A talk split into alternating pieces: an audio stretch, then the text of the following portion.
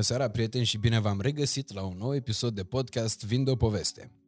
Vreau să-i salut și pe cei care între timp s-au alăturat și au devenit membri ai comunității canalului nostru, comunitate care nu se cheme Radu Țibulca la nesfârșit, așa se cheamă acum, că așa se cheamă canalul, nu știu, după aia o să găsim noi niște rebranding pentru asta încât să sune cât mai puțin narcisic, dar până atunci asta e comunitatea și vă salutăm pe toți cei care ați ales să ne deveniți membri și să ne susțineți munca noastră de aici.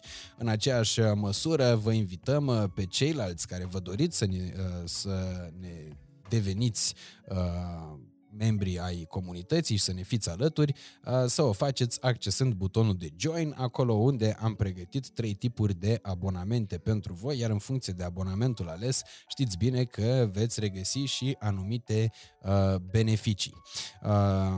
Mai departe, episodul de astăzi este unul dintre episoadele speciale de aici, de pe canalul nostru. De ce? Pentru faptul că cu ajutorul sugestiilor pe care le-am primit din partea voastră, dar și din partea prietenilor fani ai canalului Radu Țibulcă și ai podcastului Vind o Poveste, am regăsit un om, o persoană care poate avea foarte ușor și titulatura de personaj, pentru că urmărind la sugestia voastră materiale pe unde am mai existat dumnealui, și anume podcasturi și alte clipuri de pe canalul lui Sorin Constantinescu, am devenit fascinat de Damian Anfile, care este astăzi invitatul meu și căruia îi mulțumesc foarte mult că a acceptat invitația mea și alături de care sper că vom dezbate niște subiecte cel puțin la fel de interesante pentru voi, cât par pentru mine în momentul de față, subiecte care pe mine mă fascinează și care cred că pot rezolva la o găsirea unor cauze pentru lucrurile care ni se întâmplă astăzi, acolo unde cercetăm din ce în ce mai puțin, și anume în trecutul nostru. Damian, îți mulțumesc foarte mult pentru prezența ta aici. Cu plăcere, Radu. Vreau să începem cu o pasiune comună, și anume cea pentru vin. Recunosc că numele emisiunii a fost unul dintre motivele principale pentru care am acceptat invitația. Asta mă bucură foarte mult. E un nume foarte inspirat, știi că nu l-am ales eu. Nu contează. Puteai să mergi cu ideea mai departe. Acum presupun că cine te urmărește știe și povestea asta. Dar din punctul meu de vedere, faptul că ai pus așa, eu am zis perfect, voi dați vinul, eu vin cu povestea, eu sunt la un târg echitabil. Acum depinde cât vin aveți. Avem vin suficient și uite, cum spuneam că nici numele nu l-am ales eu, ei bine, nici vinul nu l-am ales eu pentru episodul de astăzi, pentru că în urma unui mesaj pe care l-am primit pe Instagramul meu, am mai cunoscut niște oameni prin intermediul acestei activități pe care o desfășurăm de 1 an și jumătate, oameni foarte mișto de la Cluj, se numesc Happy Wine, care ne-au trimis pentru astăzi acest vin franțuzesc, Lafarge, pe care noi îl degustăm în aceste momente, vin care vine și de o poveste și vine și la pachet pentru tine, Damian. Mulțumesc tare mult! Pentru început, iar pentru voi, doamnelor și domnilor, vă invităm să intrați pe contul lor de Instagram și pe site-ul lor, pe Happy Wines, unde puteți găsi o grămadă de alte sortimente de vinuri, peste 50 de soiuri din peste 10 țări, așadar vă recomandăm cu căldură să îi vizitați și să vă alegeți ce vă cuvine. Și mai am un cadou pentru tine, Damian. Dar mă, e cam tare așa, la intimidare. Nu e. E un cadou pe care l-am tot dintr-o sugestie din partea prietenului meu Răzvan Ciobanu, care e doctor în istorie și care e un partener de șprițuri absolut extraordinar pe tot soiul de astfel de teme precum cele pe care le vom dezbate chiar și noi astăzi și pe care îl așteptăm, sper într-o bună zi să-l conving să vină și el aici la podcast. Este vorba despre un volum de Tudor Dinu, despre revoluțiile grecești în Moldova și țara românească de la 1821, pentru că mie mi se pare că nouă românilor cam toate hibele prezentului ni se trag de acolo neapărat ca și zonă, dar ca și timp din perioada domniilor fanariote.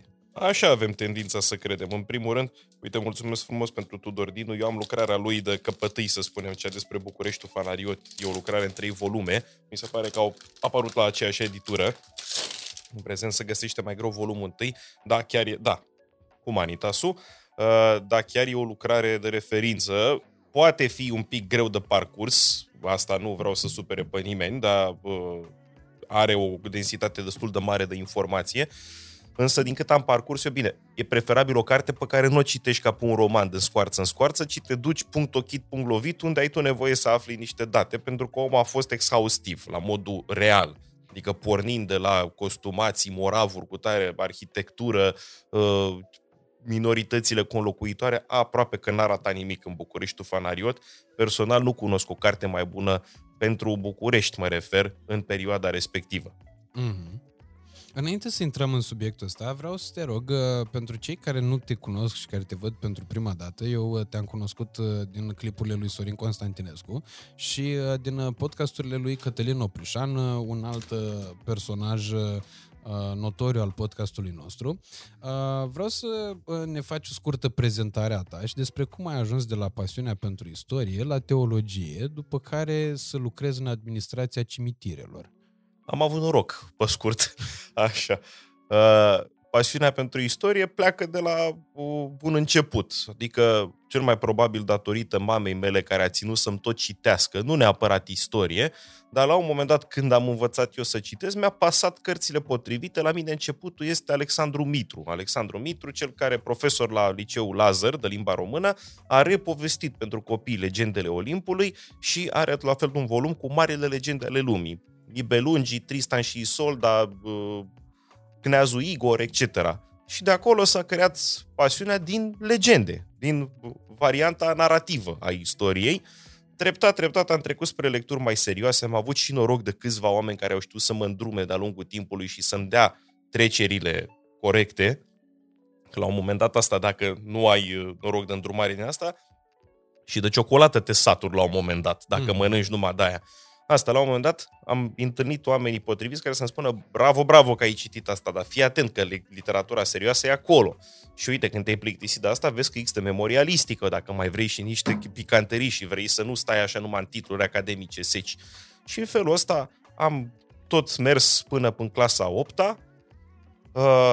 Bun, la istorie era clar, am avut noroc și de o profesoră, o doamnă altfel în vârstă și săraca surdă ca o oală, adică tu întrebai ceva și spunea că n-ai voie să te duci la baie. Okay. Dar care a avut totuși atenția asta să vadă că, spre deosebire de restul clasei, eram un pic în plus la capitolul istorie și m-a tratat ca atare, adică țin minte că mi-a tras un 8 pentru că am uitat o singură chestie într-o lucrare de control, chiar pe Domniile Fanariote dădeam și am uitat să spun la Nicolae Mavrocorda că în timpul lui s-a construit Mănăstirea Văcărești, altfel dădusem totul exact cum îmi predase ea și exact chestia asta și după cum, da, a spus în fața clasei și după cum știți copiii, în timpul lui Nicolae Mavrocorda s-a construit Mănăstirea Văcărești, s-a uitat lung la mine, okay. Am priceput ultrajul pe care îl săvârșisem și am luat 8 pe tema asta, dar în rest m-a și stimulat de-a lungul timpului și diriginta a avut o chestie foarte faină la un moment dat. Nu mai știu ce situație a fost exact, nu dădusem o lucrare și totuși mi s-a încheiat media 10. Și câțiva în clasă s-au trezit nemulțumiți că, domne, pe mine m-a ascultat de m-a nenorocit și ăsta i-a dat 10 așa din burtă. Diriginta de la vremea aia, doamna Frânculescu, o salut cu ocazia asta, a avut o reacție foarte corectă din punctul meu de vedere. Zice, bă, ăsta v-a arătat 2-3 ani la istorie că e peste. Adică vorbind cinstit, nu cânt eu singur osanale. Va arăta că e peste, că tot timpul nu doar că stăpânește materia, dar citește în plus. Mie mi se pare corect că l-a lăsat să treacă fără să-l mai asculte ultima oară.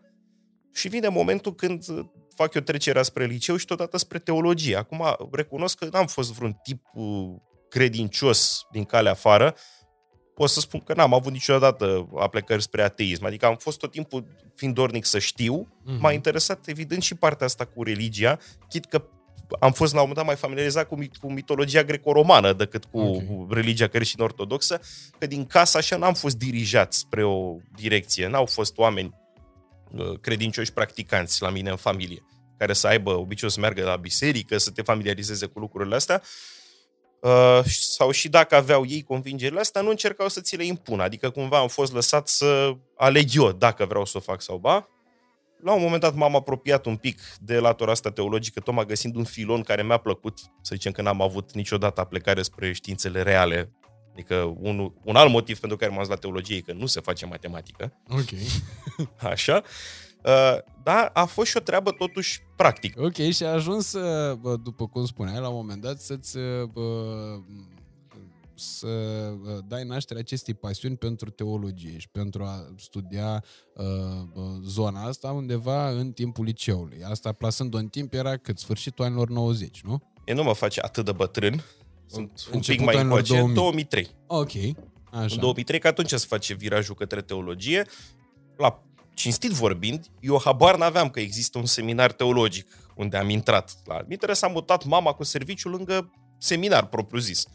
Mi-a zis unde s-a mutat, eu am avut o mică problemă cu integrarea în spațiu. Ok.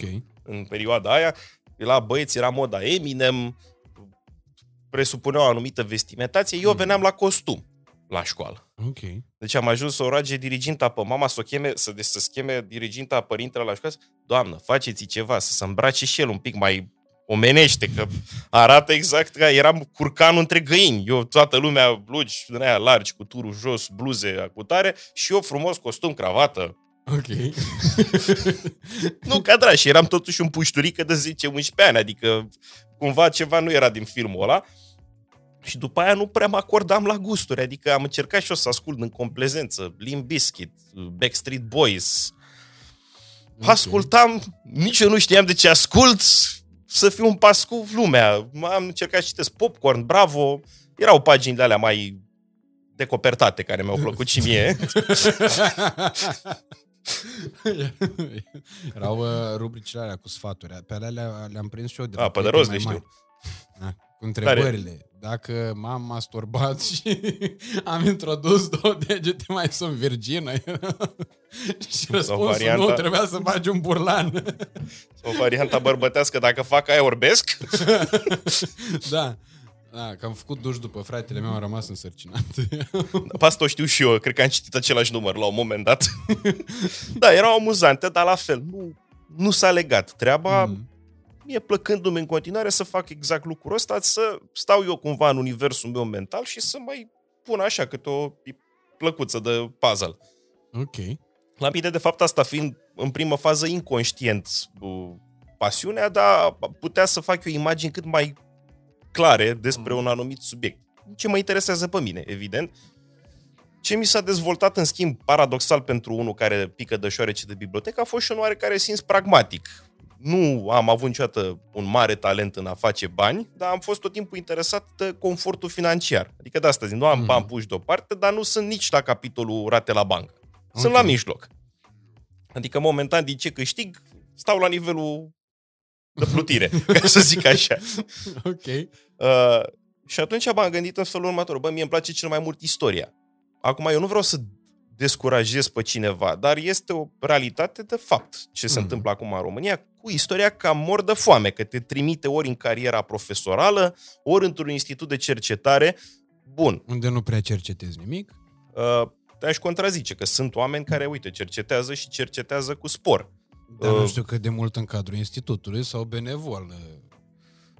Una sunt pasionații, alta sunt cercetătorii de profesie. Ok. Cercetătorul de profesie, ca să spună ceva interesant, de regulă vine cu niște ani de muncă plictisitoare în spate. Uite, un exemplu concret, că îți place perioada fanariotă, sau mă rog, te interesează perioada fanariotă, este doamna Constanța Vintilă Ghițulescu, care este cercetător la Institutul Iorga, dar totodată, dacă o să cauți prin librărie, o să găsești mai multe lucrări pentru perioada fanariotă, care sunt literalmente fascinante. Are o carte despre dreptul de familie în perioada fanariotă, cum se dădeau divorțurile, care erau cauzele cu tare. Dacă stai să te uiți la note, la aparatul bibliografic, te sperii. Doamna a stat și a luat la mână niște vrafuri de documente, din puțină experiență cât am și eu acolo. Eu nu sunt la nivel de cercetător, eu sunt bun povestitor, transmițător. Eu am avantajul că lucrez cu cărți făcute de alții, nu stau chiar la bază să fac activitatea minieră. E, nu ca anul ăsta, îți vine să te spânzuri.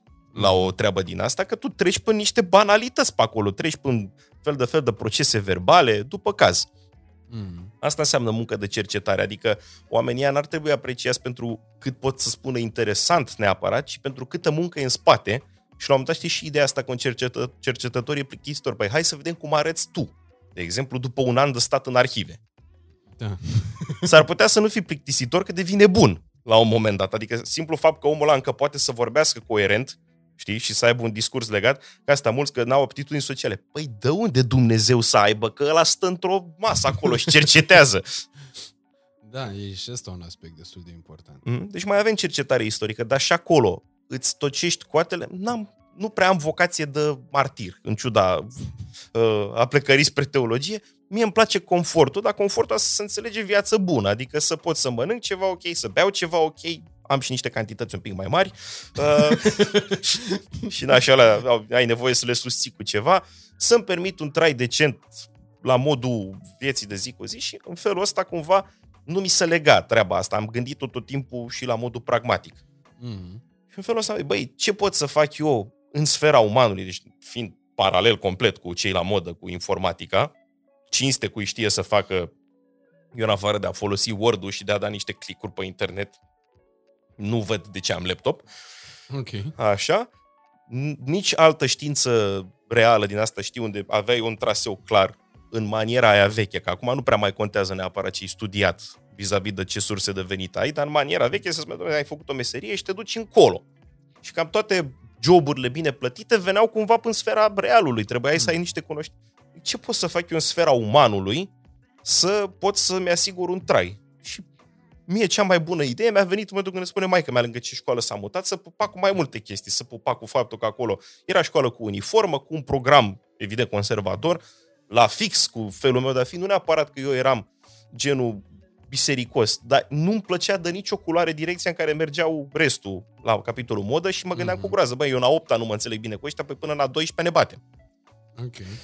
Așa, și pe de altă parte a fost treaba practică că îmi spun o meserie în mână.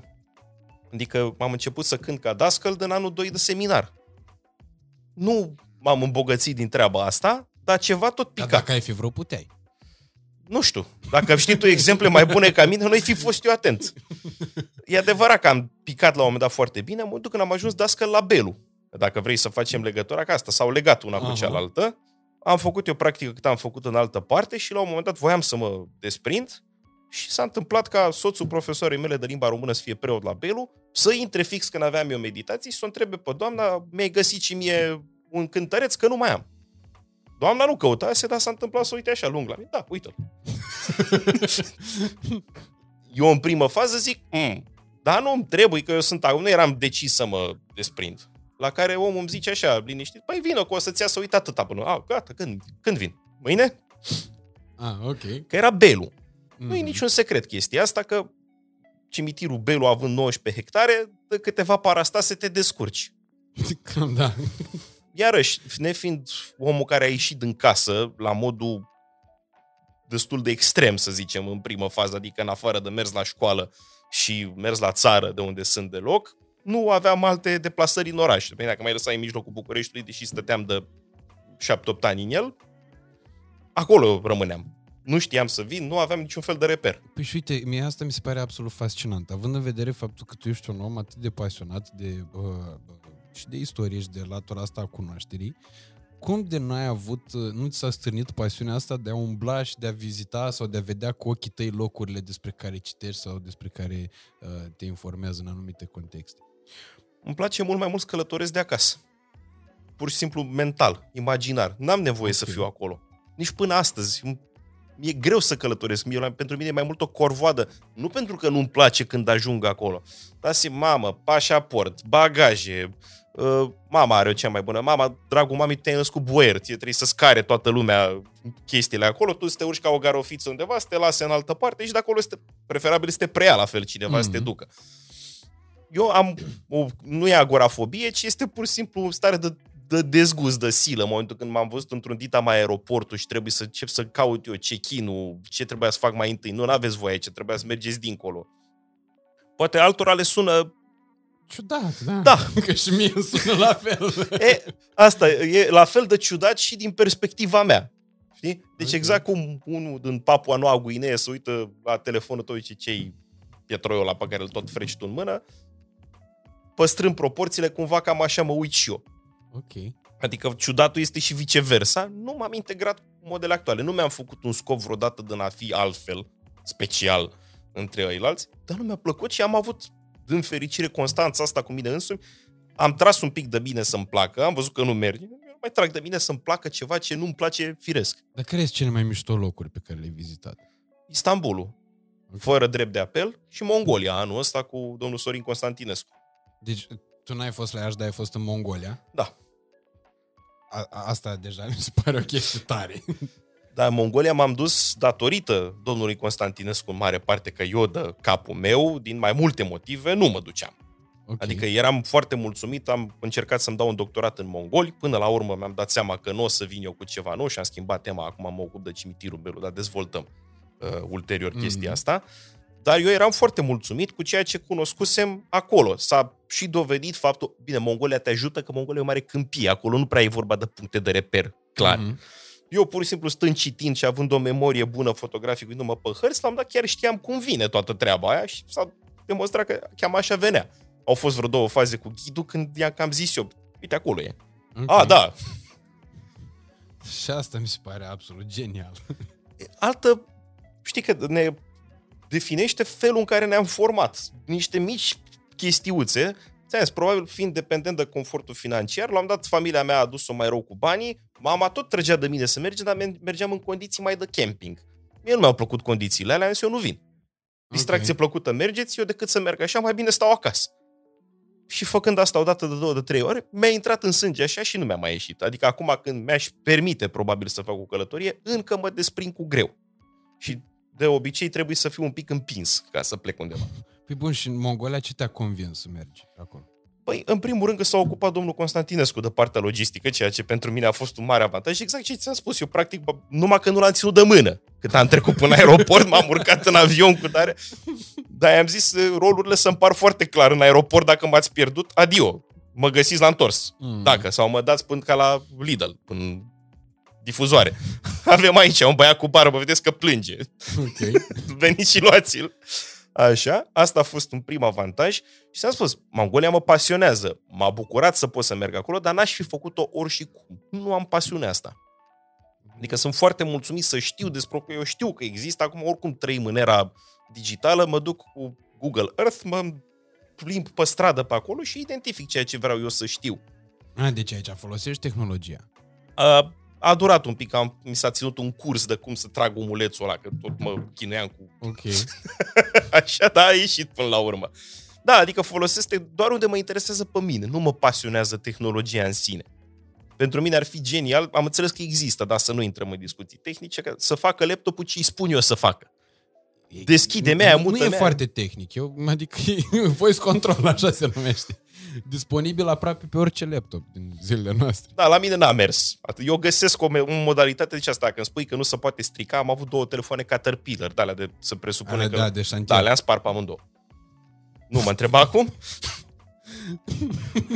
Aia, dacă mi se spune, dom'le, e o chestie super simplă, n-ai cum să... N-am cum să, ia fi atent. Da. Și găsesc. E exact ca în viața cu lui. N-avem cum să pierdem, nicio grijă, tată, găsești tu un mod.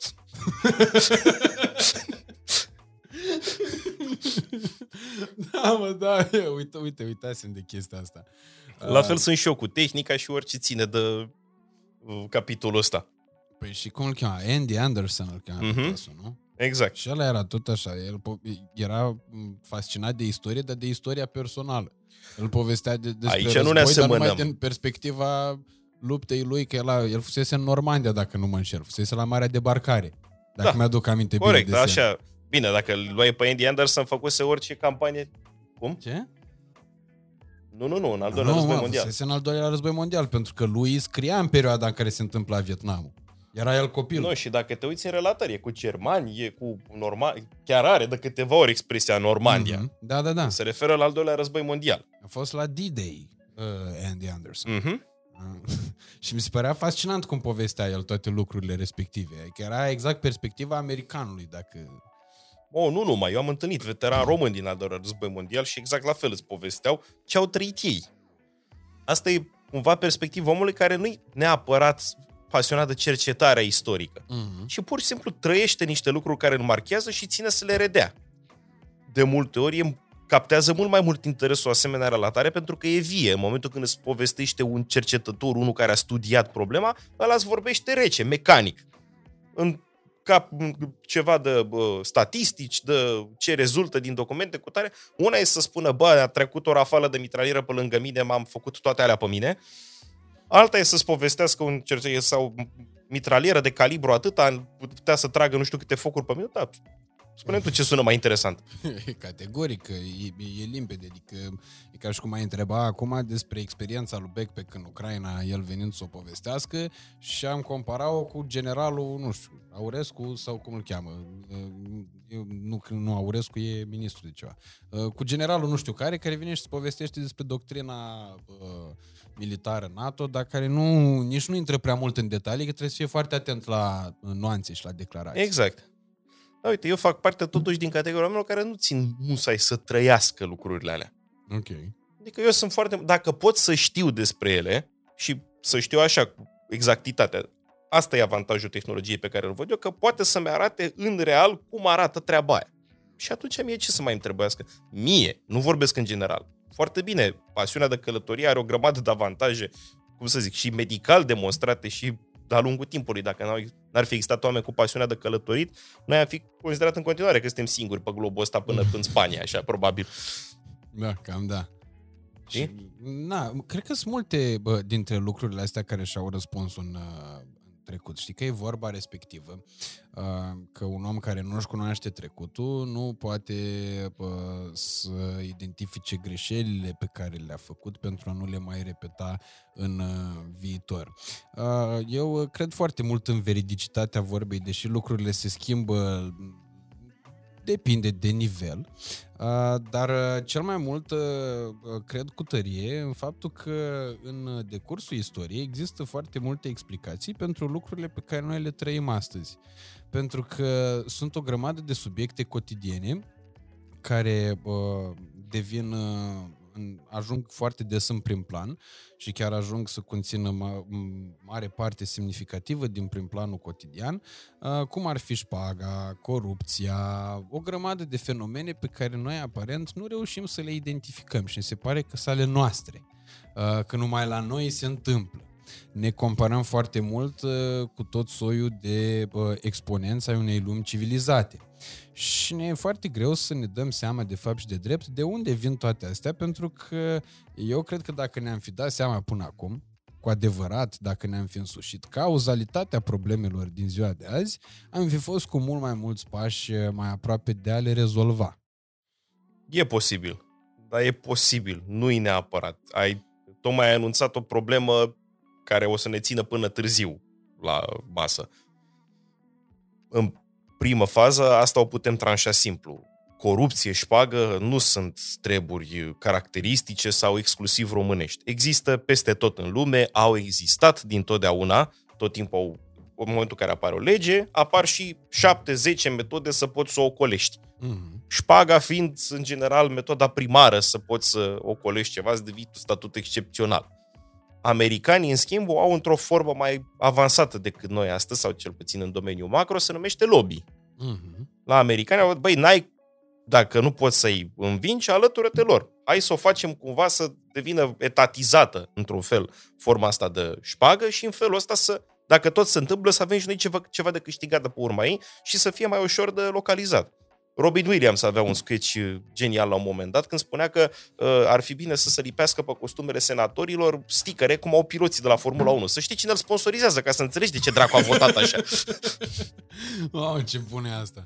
Cam așa ceva merge. La noi, domnul Vintilă Mihăilescu, sociolog, a murit acum vreo 2 ani de zile, are o carte foarte faină, Etnogeneză și țuică, și titlul e bine ales, și spune că la noi corupția este în faza incipientă. Noi avem o mică corupție, dar foarte răspândită. Nu avem mari corupți încă, sau nu știu eu de ei, nu am un termen de comparație. În esență, marea corupție, unul din principalele ei atribute, este că nu devine publică. În momentul când știi să mulți o sumă suficient de mare de bani, te bucuri cumva și de imunitate în spectrul sumei astea. Noi avem multă mică corupție, încă avem foarte mulți ospătari de bacșișuri mici.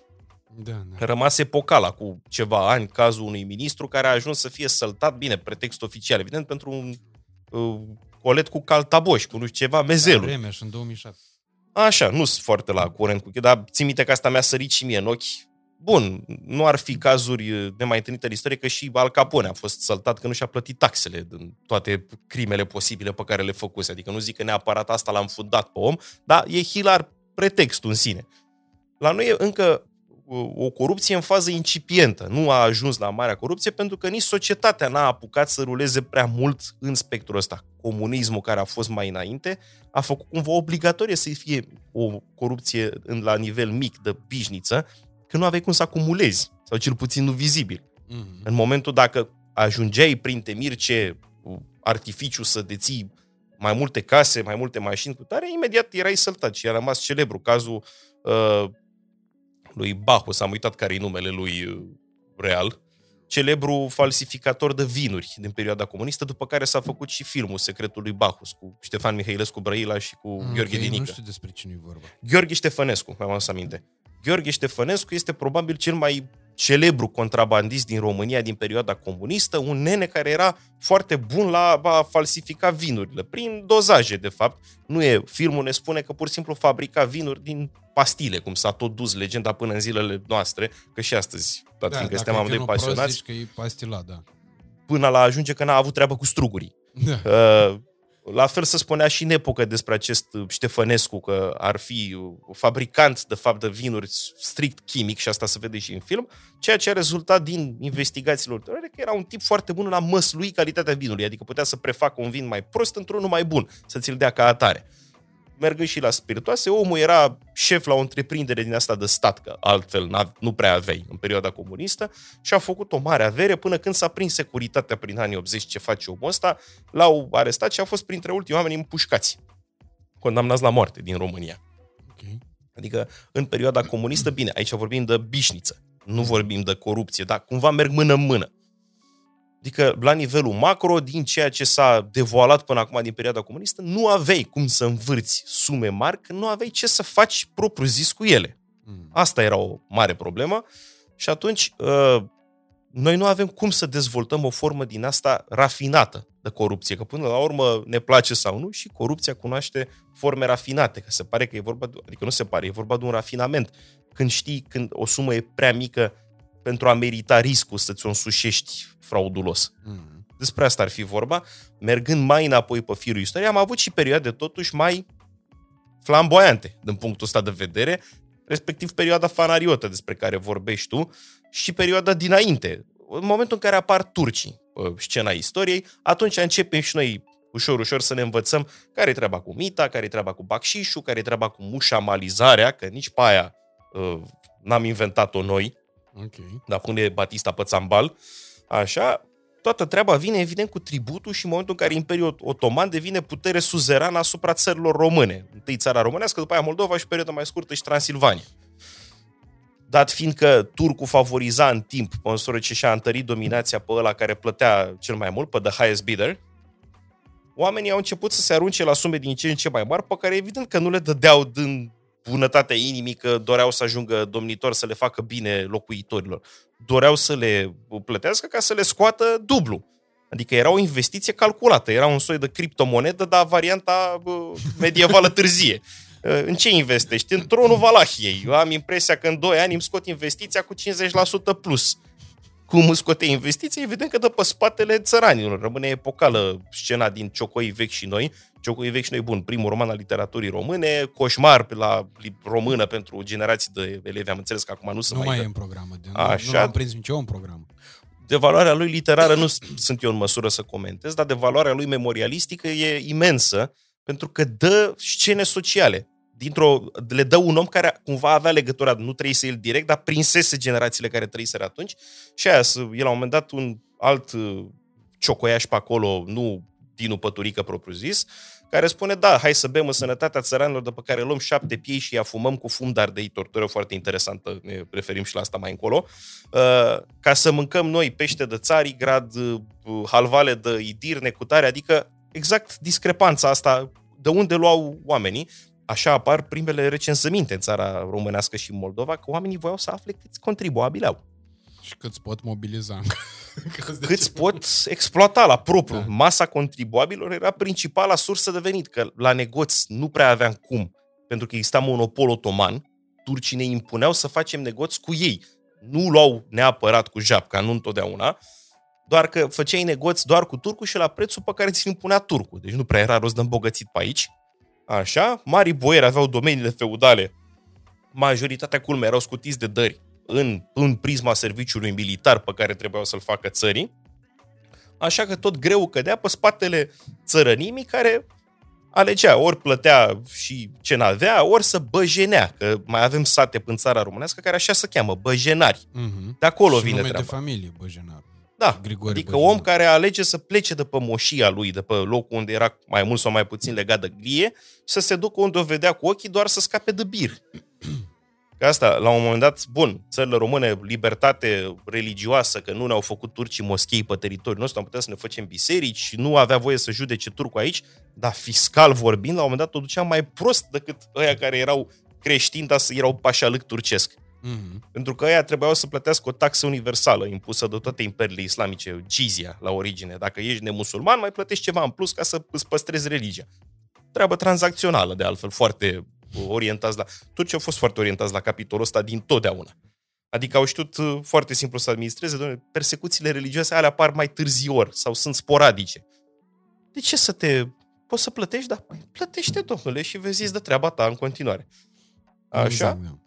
La noi, în schimb, toată treaba era un pic mai complicată, pentru că asta, fiecare om care plătea darea de înscăunare la Istanbul și pe urmă trebuia să plătească tribut anual, erau și ramificate toate treburile astea. Deci noi plăteam haraci, așa se numea tributul în tratat, perceput prin niște capitulații cu Imperiul Otoman. Ala era o chestie fixă, bine, care creștea pe măsură ce trecea timpul, dar pe lângă aia, la turci exista o formă de șpagă oficială, să zicem, se numea peșcheș. Peșcheșul era darul pe care trebuia să-l faci fiecărui funcționăraș, fiecărui dregător otoman, pornind de la marele vizir și mergând până la ceauși, până la ăștia mărunți de pe la curte, constând în bunuri prețioase cu tare, cu tare. Abia rușfetul, banii pe care îi pasai cumva prin spate, ăla era mita în adevăratul sens al cuvântului. Deci plăteai de toate. Așa, și automat toate chestiile astea cereau resurse. De unde era să le scoți? Păi spoliindu-i pe aia din țara românească. Și cumva, la un moment dat, se generalizeze sistemul. Ăla plătește la poartă ca să aibă tron, boierii îi plătesc ăluia ca să le dea o dregătorie mai mare, ăia de sub boieri caută și ei să se aciuieze pe lângă un boier ca să aibă la rândul lor foloase și în felul ăsta devine corupția sistemică. Chestia asta... Sunt mai multe cărți de psihologia poporului român. Constantin Rădulescu Motru are una, Mihai Rale are alta, Virgiliu Drăghiceanu mai înaintea lor scoate la fel o carte și toți merg cumva pe ideea asta că anumite chestii se întipăresc în matricea culturală a popoarelor. Nu sunt irreversibile, adică la un moment dat niște generații de oameni corecți scot chestia asta din sistem. La un moment dat era discuția aia cu celebra profeția lui Brucan că o să ne trebuiască 20 de ani să ieșim să scăpăm de tarele comuniste. Ne trebuie mult mai mult. Păi o putem constata noi la 33 de ani. La mine e simplu să știu cât a durat, de cât timp am ieșit din comunism, că e vârsta mea. Așa? Deci tu ești chiar născut în 89. Da, sunt ultima producție cu Republica Socialistă România, pe certificatul de naștere. Ok. Și a existat o părere contrară, nu mai știu cine a enunțat... opinia asta că nu, trebuie 2 sau 3 generații până dispare și amintirea a ceea ce a fost în comunism. Și asta pot să adaug eu cumva și dacă dispar practicile. Că dacă se continuă e aceeași mărie cu altă părărie, atunci că nu te mai cheamă Republica Socialistă România, dar faci același lucru, n-ajută la nimic. Bun, sunt schimbări față de societatea din anii 90, oamenii care sunt o grămadă de oameni care au trăit perioada aia, clar se observă și schimbări în bine, oricât avem noi avem un cu sur, un soi de defect național mai pronunțat decât alte popoare, să ne dăm singur, să ne punem singur piedică. Singur la joale, da. Da. Să ne spălăm rufele în văzul lumii. Cam asta ar fi. Ighe Duca avea chestia asta, prim-ministru român asasinat de legionari. La un moment dat are memoria lui asta, cusurul nostru, marele nostru cusur național, dar ne ponegri, ne ajută tot timpul să ne prezentăm noi înșine într-o imagine defavorabilă în afară. Păi bine, aici, ne dorim să punctez sub nicio formă vreuna dintre ideologiile, mă rog, eufemistic prezentat cuvântul ăsta, ideologie extremistă. Până la urmă, cred că originea acestui cusur e tot în perioada în care noi aveam nevoie de un arbitru care îți decide dacă am făcut bine sau dacă am făcut rău. Așa cred că suntem în poziția asta și astăzi, în care căutăm, până la urmă, confirmarea. Și dacă am făcut ceva rău, evident că ne și plângem în fața arbitrului care ar trebui să ne spună, și poate asta fiind și un, nu știu cum să zic, un soi de instinct al victimizării în fața respectivului pentru a-l înduioșa înspre a ne înțelege. Spune, zic, da, domnule, într-adevăr, la ăștia e mai greu, dar uite că vor, uite că pot, uite că încearcă și că își doresc. Te gândești cumva ca din perspectiva copilului cu un părinte mai autoritar. Mm-hmm. Greu de spus în cazul națiilor, că în raporturile dintre state, totuși, nu prea e același raporturi ca într-o familie. Ăla care vrea să te scuture de ce ai, nu prea, dacă te prezinți ca un slab, e minunat, deci sunteți numai bun de halit. Istoric, nu merg lucrurile chiar așa ca în raportul într-o familie, cel puțin nu din ce rezultă din cercetare. Există niște studii vis-a-vis de pendularea între intransigență și compromis în politica domnitorilor români. Mm-hmm. Bun, e firesc, treaba asta vine din secolul XIX, de când se creează ideea de națiune, să te centrezi cumva pe evenimentele istorice bune, pozitive din istoria noastră, de-aia noi învățăm la școală mai mult de Rovine, Călugăreni, cutare. Deci și aici o discuție destul de amplă. Putem să intrăm și în capitolul ăla, cât mă pricep eu. Dar ideea de bază este că am fost întotdeauna state mici pe harta europeană și, în general, mai slabe decât vecinii noștri. Toată politica dusă de țările române în Evul Mediu este o politică defensivă. Noi nu avem vreo campanie ofensivă. Singura campanie ofensivă, din câte știu eu, bun, pe care o ducem cumva din proprie inițiativă, că mai intrăm și în al doilea război mondial, ne ducem până la Stalingrad. Proastă mișcare, dar asta e altă discuție. Este al doilea război balcanic în 1913, când le-o tragem pe la spate bulgarilor, că asta am făcut în războiul ăla. Bulgaria era în război cu toată lumea, mai puțin noi. Dar noi ce avem? Să nu... să nu intrăm și noi. Exact. Și obținem celebrul cadrilater, Durostor și Caliacra cu orașul Balcic. Mm-hmm. Așa, dar în rest... Toată politica noastră de-a lungul Evului Mediu este o politică eminamente defensivă. Toate bătăliile celebre, de fapt, sunt purtate pe teritoriul nostru. Noi nu purtăm vreo bătălie în ofensivă. Sau... Acum eu nu vreau să fiu exhaustiv, că nu cunosc chiar așa bătălie cu bătălie. Dar majoritatea lor sunt bătălii defensive purtate pe propriul teritoriu, ceea ce, în general, în război nu e o idee foarte bună. Adică degeaba dacă ești învingător, dar pe propriul teritoriu, care tocmai a fost pârjolit, celebra... face egal. Da, nu ești la victor. Acum, într-adevăr, dacă te uiți la un meci de box și să bate unul de 140 de kg de mușchi, unul de 60 de kg, și nu mai vorbim în situația în care îl bate ăla de 60 de kg, dar dacă ăla de 60 de kg rezistă, tu din public ai tendința să zici, o, ce tare, nemaipomenit, cum naiba ține cu bestia aia. Sunt cazuri rare, adică în general 140 de kg versus 60 de kg, 60 de kg mănâncă bătaie. Știi? La un moment dat chiar am avut o chestie de asta mai în concret văzută, că discuție între două persoane, între care disproporția era cam așa, că dacă e să ajunge în violență, să știi că dau și eu. Răspunsul a fost simplu, păi trebuie să mai fii conștient ca să dai și tu. Cam despre asta e vorba. Adică asta, cam așa era disproporția și între țările române și tătari, unguri, poloni, turci, ruși, că ăștia au fost, sau austrieci în perioada mai târzie. Nu ne prea puteam compara din punct de vedere al resurselor, al tehnicii militare, a orice ține de război. Nu ne puteam compara nici atunci, nu prea ne putem compara nici acum. Bine, cu vecinii noștri direcți, deși ucrainenii acum clar au armată mai tare decât. Acum nu mai gândim în termeni medieval că ai te bați strict cu vecinul. Acum se gândește în termeni macro. Da. În perioada medievală cam așa era problema și cam așa, dacă te uiți un pic în istoria, așa funcționează sistemul de alianțe. De regulă te aliai cu unul mai dincolo, care nu avea interese directe asupra teritoriului tău, ba dimpotrivă avea cumva interes să-i dea în capul ăla cu care te băteai tu la graniță. Uh-huh. Știi? Cam asta a fost în principiu tehnica diplomatică, pentru că erau state medievale, fiecare era interesat să extindă în imediata lui proximitate.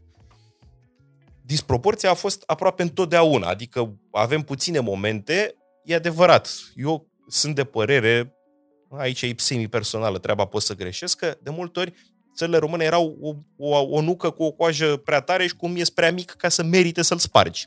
Mm-hmm.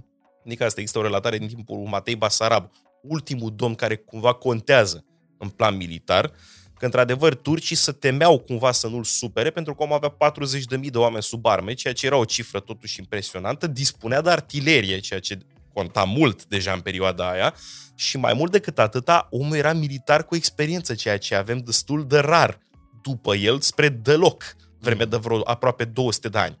Da? Și atunci... Acum, Nicolae Ciucă.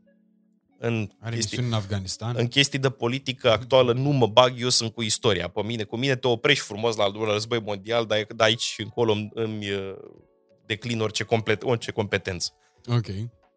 Așa, dar cert este că asta, am avut perioade când măcar contam în toată treaba asta. Nu mai știu de la ce am plecat, că eu am tot zis cu meciurile dintre țările române și statele învecinate. De la faptul că noi întotdeauna am dus o politică defensivă și toate bătăliile le-am purtat pe teritoriul nostru, cu excepția bătăliei din războiul balcanic, când am câștigat cadrilaterul de la bulgari, care erau atacați de toți ceilalți vecini, și am mai avut nebunia când ne-am dus cu nemții, de-am ajuns până la Stalingrad, dar acolo nu ne-am ales cu mai nimic. Vis-a-vis de istoria pe care o învățăm, asta e firesc din secolul naționalităților, să ți se creeze o cultură a propriului popor și atunci normal, despre ce vorbești? Aici seamănă cu mama și cu tata. În general, mama și cu tata caută să-ți prezinte, în cazul în care sunt oameni cât de cât orientați, părțile lor bune. Adică să mai feresc de tine cu anumite vicii pe care le au și ei, la fel ni se prezintă și nouă istoria. Ni se prezintă cumva într-o manieră pozitivă, care să exulte cumva faptul că am fost totuși și noi capabili de fapte istorice. Și în general, orice popor e capabil de fapte istorice, dar tot timpul păstrăm scara. Mm. Noi n-am fost niciodată imperiu, n-am fost niciodată un mare regat. Da? Adică perioada noastră de apogeu absolut este perioada României Mari, perioada interbelică. Din punct de vedere teritorial, 1938 este considerat anul etalon din punct de vedere al producției economice. Bun, există o grămadă de scrieri acum care arată și care erau neajunsurile din perioada interbelică. Asta e cumva considerată perioada de apogeu, nu înseamnă că era totul perfect. Dar cam aia e maxima la care putem noi să ajungem. Adică din punctul ăsta de vedere, cam are dreptate domnul Boia, care este contestat de multe alte voci. Nu înseamnă că dacă prezinți realitatea îți denigrezi poporul sau că îți iubești poporul dacă te lansezi într-un discurs ăsta patriotard, că noi suntem pruna din gălușcă și cum suntem noi nu mai e nimeni. Mie și una și alta mi se pare că reprezintă o problemă destul de mare. Adică sunt două chestiuni extreme. Pe baza istoriei prezentate la școală și mai departe, n-am de unde să știu la nivel universitar despre ce e vorba și cât de mult se intră în profunzimile adevărurilor istorice. În schimb, pe baza experiențelor, eu n-am să uit niciodată și am tot povestit despre asta, cum eu auzeam la școală despre Ștefan cel Mare, că era biruitor în fiecare bătălie cu turcii, iar la 9 ani, când am ajuns pentru prima dată la Istanbul și am mers la Topkapı, am văzut sabia lui acolo și am avut o conștientizare în care m-am gândit, zic, băiatule, totuși cetatea neamțului, pe care o știam că o vizitam constant, e o ruină. Sabia lui ăsta care e intactă e aici, la ăștia acasă. Cum îi bătea ăla de asculta cu urechea, dar sabia lui a ajuns pe aici? Undeva hai să ți-l scot pe Fane Babanu. Nu, n-a ajuns în timpul lui. Okay. El în timpul lui chiar a dus-o binișor la capitolul militar, adică a avut victorii reale, are 2 sau 3 înfrângeri în toată domnia și dă vreo 40 de bătălii. Mm. Adică din punctul ăsta de vedere este în mod real un comandant militar remarcabil. De fiecare dată la comandantul militar vorbești de resursele pe care le are pe mână. Că dacă ești un comandant militar remarcabil în Imperiul Rus la apogeu, dispui de niște sute de mii de oameni de armat. Dacă ești un comandant militar remarcabil într-un principat medieval de dimensiuni medii spre mici, faci și tu ce poți. Repet, e O treabă nemaipomenită ca unul de 60 de kg să țină piept, ba să mai și bată pe unul de 140 de kg. Sabia lui Ștefan cel Mare n-a ajuns la Istanbul în timpul vieții lui. Okay. A ajuns în timpul domniei lui Petru Rareș, adică la aproape 100 de ani, nu chiar. 50-60 de ani. Ștefan Mare în 1504, Petru Rareș domnește în a doua jumătate, are două domnii, în a doua jumătate a secolului 16, când la turci domnea atât de celebru prin intermediul telenovelelor Suleiman Magnificul. E, ăsta poartă o campanie în țara românească, în Moldova, împotriva lui Petru Rareș și reușește numai să-l bată, dar să captureze Suceava. Okay. Și așa ia sabia lui Ștefan, care se păstra acolo, și o duce la Istanbul. Deci Ștefan era mort. E de altfel o legendă celebră osnovă vis-a-vis de probabil cel mai mare albanez din istorie, Skenderbeg. Sau Iskenderbeg, marele erou național al Albaniei, cel care i-a ținut piept lui Mahomed al II-lea cuceritorul. Și aici, vis-a-vis de nu trâmbițăm istoria națională, pe Mahomed al II-lea cuceritor l-au bătut Skenderbeg și 3 români. L-a bătut Iancu Dăhunădoara la Belgrad, a reușit un meci onorabil Vlad Țepeș în timpul campaniei din țara românească și l-a bătut Ștefan cel Mare. Okay. La podul înalt.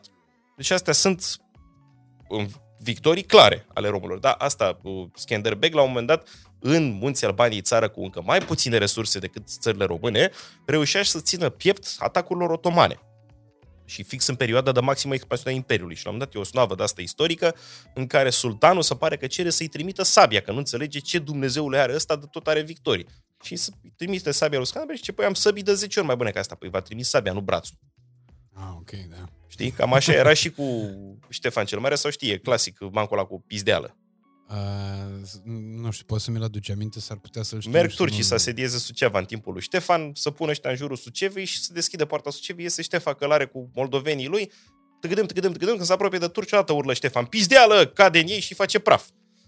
Cât scapă la Constantinopol, iau mai mulți, să duc iar peste Suceava. Iar iese Ștefan, iar tăgădăm, iar pizdeală, cade în ei, iar îi face praf. Gândești turcii, păi, o fi ceva cu pizdeală, ce zice ăsta? Ia să încercăm și noi. Să strâng turcii, vorba aia, câtă frunză, câtă iarbă, să duc iar peste Suceava, așteaptă acolo, se deschide poarta, iese Ștefan, strigă turcii, pizdeală, la care e Ștefan, vine!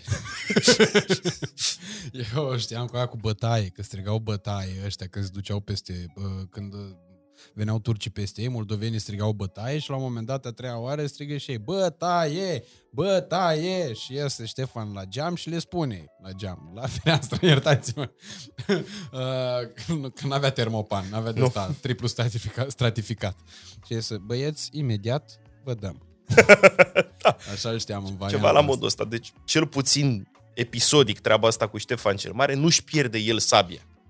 El, într-adevăr, uite, e un caz clasic de trecere de la intransigență, de la ne batem până la ultimul om, vrâncioaia, etc., la compromis, spre sfârșitul domniei, în a doua parte a domniei. Culmea, pe Ștefan cel Mare îl bate un sultan otoman care nu e atât de celebru în victoria lui, fiul lui Mahomed al II-lea, Bayazid al II-lea. Deci nu ăla cu fulgerul, nu cu Mircea. Nu, care e să deschis calea. Ăla cumva pune o treabă mai practice. Bă, unde sunt ăștia mai în elementul lor? Păi mai până sus, spre Suceava, unde deja e relieful mai accidentat, ne îndepărtăm noi de bazele de aprovizionare. Ăștia cu pământul pârjolit, cu cutare, dau foametea și bolile care derivă pe urmă din lipsa de apă curentă și așa. Drept urmare, ce facem? Păi ne trebuie toată Moldova? Nu. Ce ne trebuie? Ieșirea ei la mare, Chiria și Cetatea Albă. Păi acolo dăm bătălia. Și la Cătlăbuga reușesc turcii să-l bată pe Ștefan și să desprindă partea asta de Moldova. Practic, Moldova nu mai are ieșire la mare de atunci, vorbind de partea care e acum la Ucraina, unde intră Ucraina în Bugeac. Că de la Suleiman Magnificul pățim o belea mai mare decât belea mai mare atunci, iar vreau să înțeleagă vreun remarcă rasistă, pe lângă faptul că ia sabia lui Ștefan cel Mare, rupe și el din trupul Moldovei o parte, Benderu, Raiaua Tighina, în Republica Moldova astăzi, unde așează un trib de tătari, tătarii Nohai. Că din când în când sultanii otomani nu mai aveau chef să deranjeze ei de la Constantinopol, să vină până în Moldova și în țara românească, dacă nu era domnitorul cu minte, și rugau frumos, băieți, vezi că iar nu stă cu minte ăla.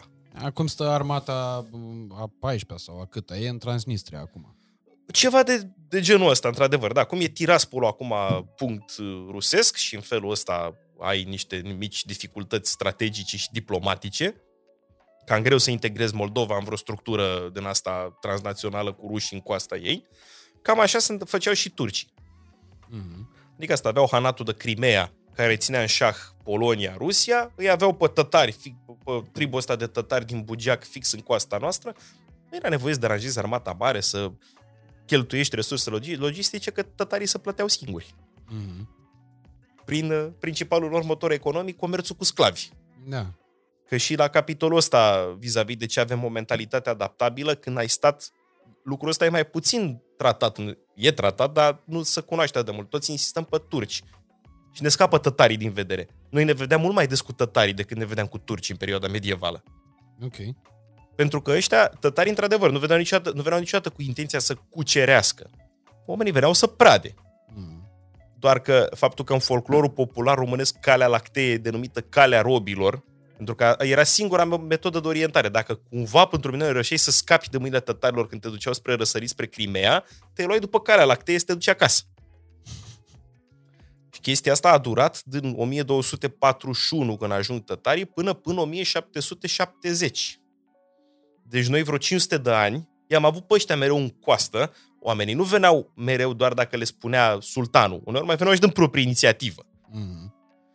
E destul de greu să ai stabilitate, să te gândești la durabilitate, la un progres al civilizației în momentul în care tu ce faci? Faci o biserică mai mare ca să le semnalizezi exact ăstora unde e locul de tras?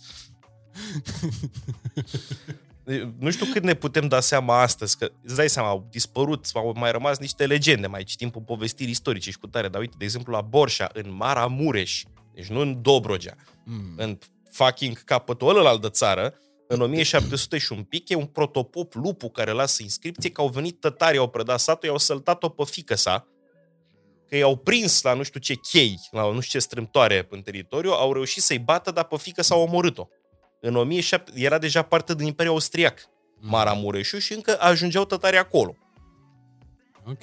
Deci nouă ne scapă un pic, ne scapă. Astăzi nu se mai vorbește atât de mult de chestia asta. Bun, nici nu mai au o identitate națională acum, tătarii. Pe când așa, pe turcii, vezi că-s turcii. Cum nu, acolo, dar au Republică Federativă în cadrul Federației Ruse. Există Tatarstanul. Da, există, da. Există și alte republici care sunt oarecum înrudite cu treaba asta. Dar așa, pe turcii vezi mai ușor și atunci evident că istoria, cred că cel puțin la primă mână, a ajuns să fie mai facil prezentată din punctul ăsta. Corect, dar eu tind să cred că în plan social mai mare impact au avut ăștia. Pentru sentimentul ăsta de nesiguranță permanentă în care trăiau locuitorii din țările române, mai ales aia din regiunile de graniță. Adică, uite, un fapt concret vis-a-vis de Ucraina. Ucraina, la un moment dat, a fost no man's land, teritoriul propriu al Ucrainei de astăzi, nucleul ei, zona dinspre Nipru, în câmpia ucrainiană, fiindcă era lângă Hanatul de Crimea. Nu era o chestie foarte deșteaptă să te așezi lângă ăștia, că evident că erai luat cu arcanul la propriu și cărat pe undeva, până în Extrem Orient, până în Orient ca sclav. Da. Cu violurile, bătăile adiacente pe drum, că alea erau bonus.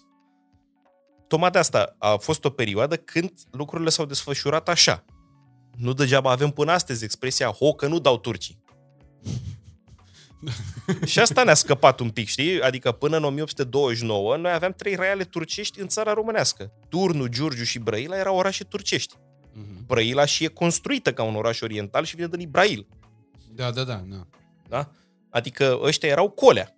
Până în București făceau o oră, două.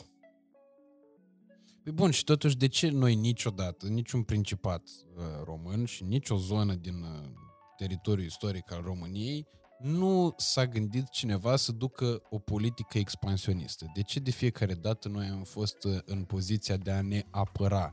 Chestiune pe care eu o văd extraordinar de pregnantă, exact precum în analogia ta cu boxeorul, și în competițiile sportive.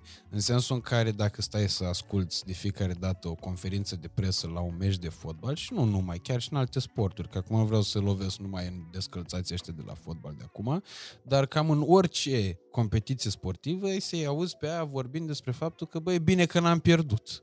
Lasă, noi ne-am străduit să nu luăm gol până în minutul 9, până în minutul 70 n-am luat niciun gol și așa mai departe. Era și o parodie extraordinară a lui Bendeac în momentul în care pierduse Dinamo la un moment dat 6-0. Bendeac, interpretându-l pe Flaviu Stoican, care era antrenor la vremea respectivă la Dinamo, zicea că, domnule, dacă calculăm așa cât durează o fază, dacă pornești de la portar până ajungi la mijlocul terenului, până ajung în care unul nostru și dau gol, maxim un minut, da? Ei cât au dat? 6 goluri, 6 minute. Cât are meciul tot cu prelungiri?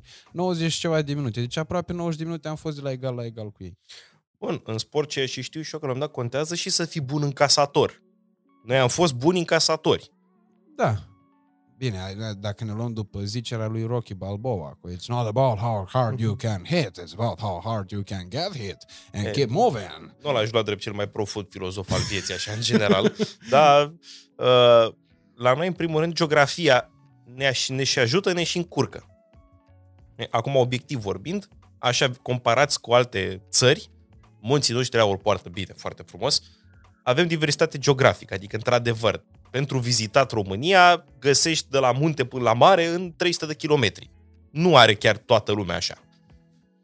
Din păcate însă, ne situăm geografic la capătul dita mai culoarului de stepă eurasiatic.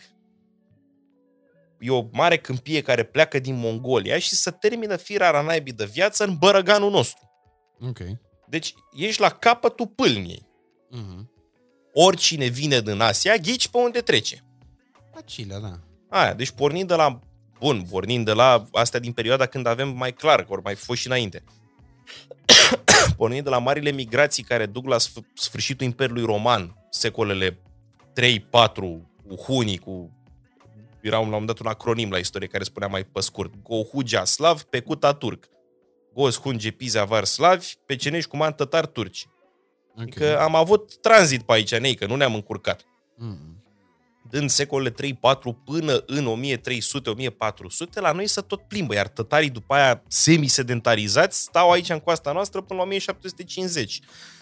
Chestia asta te cam întârzie un pic în dezvoltarea ca stat, adică noi apărem ca state târziu de tot pe fundamentul european, lăsând la o parte legende cu descălecatul lui Dragoș și cu Negru Vodă în țara românească, ori fi, noi concret apărem pe la sfârșitul secolului 13, începutul secolului 14. Da. Moment în care nu vorbim, Ungaria se creștinează la anul 1000, dar era deja stat. Bulgarii din sud erau deja la al doilea țarat bulgar. Polonia, la fel, era stat cu tradiție și în creștere, devine cel mai mare stat al Europei medievale ca suprafață. Imperiul Otoman, pe urmă, devine cea mai mare putere a lumii la un moment dat și ne stă în coastă. E cam greu că n-ai luat și startul.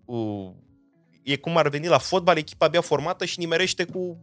Nu-s microbist, dar nimerește cu... cei mai tari, da. Da. Okay. Acolo, pe bune, a ajuns să nu mai fie parodie în momentul în care te lauzi că n-ai luat atâtea goluri. Mm-hmm. Adică cumva și condițiile istorice pe care nu prea le poți predetermina. Nu o să stau nici măcar să intrăm în teoria asta, românii sunt de aici sau sunt veniți din altă parte. Eu o susțin pe prima, că suntem de aici. Nu prea poți să alegi chestia asta, unde exact cum nu-ți alegi, știi, nu-ți alegi familia, nu-ți alegi președintele Rusiei, nici... Mamă, ce bun a fost asta, incredibil! Nici locul unde să te formezi ca popor nu poți să-l alegi, bun, poți să alegi să migrezi. Aparent n-am făcut-o sau dacă am migrat un pic prost. Nu ne-am pus unde trebuie. Uh-huh. Știi? Și chestia asta ne-a frânat obiectiv dezvoltarea. Adică, iarăși, nu poți să spui că e o vină de neam. Istoria oricum trăiește, fiecare om își trăiește propria lui istorie. Degeaba spui că m-am născut într-o familie cu tradiție. Băi, tradiția nu se reflectă pe tine cumva. Uh-huh. Există anumite teorii, dar în mare parte sunt abandonate astăzi cu breeding-ul, cu rasa. Bun, într-adevăr, contează dacă intrăm în discuții din astea de delicatețuri, să zicem așa, că te-ai născut într-un mediu de intelectuali care ți-au inoculat o pasiune, clar, o să te ajute. Dar istoria în sine se retrăiește de către fiecare om. Degeaba ești un conducător capabil. Cât o să poți să faci în condițiile date? Degeaba ești Ștefan cel Mare, Mihai Viteazu. Oricum, pentru Ștefan cel Mare, asta, mare de performanță, a ieșit victorios și a murit de moarte bură. Nu se întâmplă prea des la domnitorii români. Da, și asta e adevărat. Știi? Nu a ținut, cumva, nu e o vină de neam, că am nimerit unde suntem. e destul de greu să judeci asta că noi suntem de vină că am evoluat cum am evoluat de-a lungul istoriei. Și ce era să facem? Ok, da, poate nu fi fost tocmai vina noastră, dar vezi că, cel puțin în toate statisticile astea și în toate topurile, în toate comparațiile, e o paralelă care mie mi se pare puțin nedreaptă a noastră cu polonezii. Mie mi se pare că polonezii sunt de mult mai mult timp, ca să vorbim vorba domnului Cătălin Opreșan pe înțelesul trecătorului de pe zebră, mi se par mult mai ciumegi decât noi, de mult mai mult timp încoace. Și atunci cred că sunt niște rădăcini ale lor puțin mai solide în direcția asta. Plus vecinii pe care ei au până la urmă. Să par polonezii mai norocoși ca noi? Ia pune-te în al doilea război mondial să vezi cât de norocoși au fost. Mai puțin despre cele două războaie mondiale, unde chiar și acolo mi se pare că ei au făcut alegeri mai corecte decât ale noastre. La ei n-a fost o alegere. În al doilea război mondial, cel puțin, acolo n-a fost o alegere. Nu i-a întrebat nimeni dacă vor să bată. La 1 septembrie 39, trupele germane pur și simplu au forțat granița, după care s-au trezit și cu rușii pe partea altă, ei crezând în prima fază că rușii vin să-i ajute. Da. Chiar am un prieten polonez, am râs ca doi tocilari ce eram, că ne-am întâlnit la o treabă cu istoria, că mi-a spus cum poate să fie rezumată istoria lor cu cuvântul curva. Acum să-mi fie scuzat, curva în poloneză e înjurătură. Știu, că o cântă toți ultra și apropo de ruși. Eu nu-s microbist, habar n-am. La toate meciurile din Polonia se cântă. Dar asta, istoria lor, marile lor evenimente istorice pot să fie rezumate cu expresia ah, curva. Sunt nemții la graniță, au tancuri, noi avem cavalerie, ah, curva. Sunt și rușii la graniță, au 200.000 de soldați, noi avem 50.000 toată armata, ah, curva. Păi da, în Sobieski și românii, până la urmă, polacii erau pe aici, noi eram pe la Cracovia. E adevărat, păi și ăștia au fost la un moment dat un mare stat, n-au fost imperiu la modul teoretic, au fost regat și au avut o putere semnificativă. Ei, din păcate, cunosc o evoluție inversă decât majoritatea statelor europene. Dacă în majoritatea statelor europene se centralizează puterea, devine monarhie absolută. Ludovic al XIV-lea, statul sunt eu. Uh-huh. În Polonia, procedeul este invers, accentuează puterea nobilimii. Orice nobil avea drept un seim în Parlamentul din Varșovia să dea veto, adică să respingă o treabă și atunci lucrurile nu prea mai mergeau. Și polonezii au ghinion istoric la un moment dat, că asta sunt un stat foarte mare într-o mare câmpie, cu ruși, suedezi, tătari, austrieci, cu tare toți în coastă.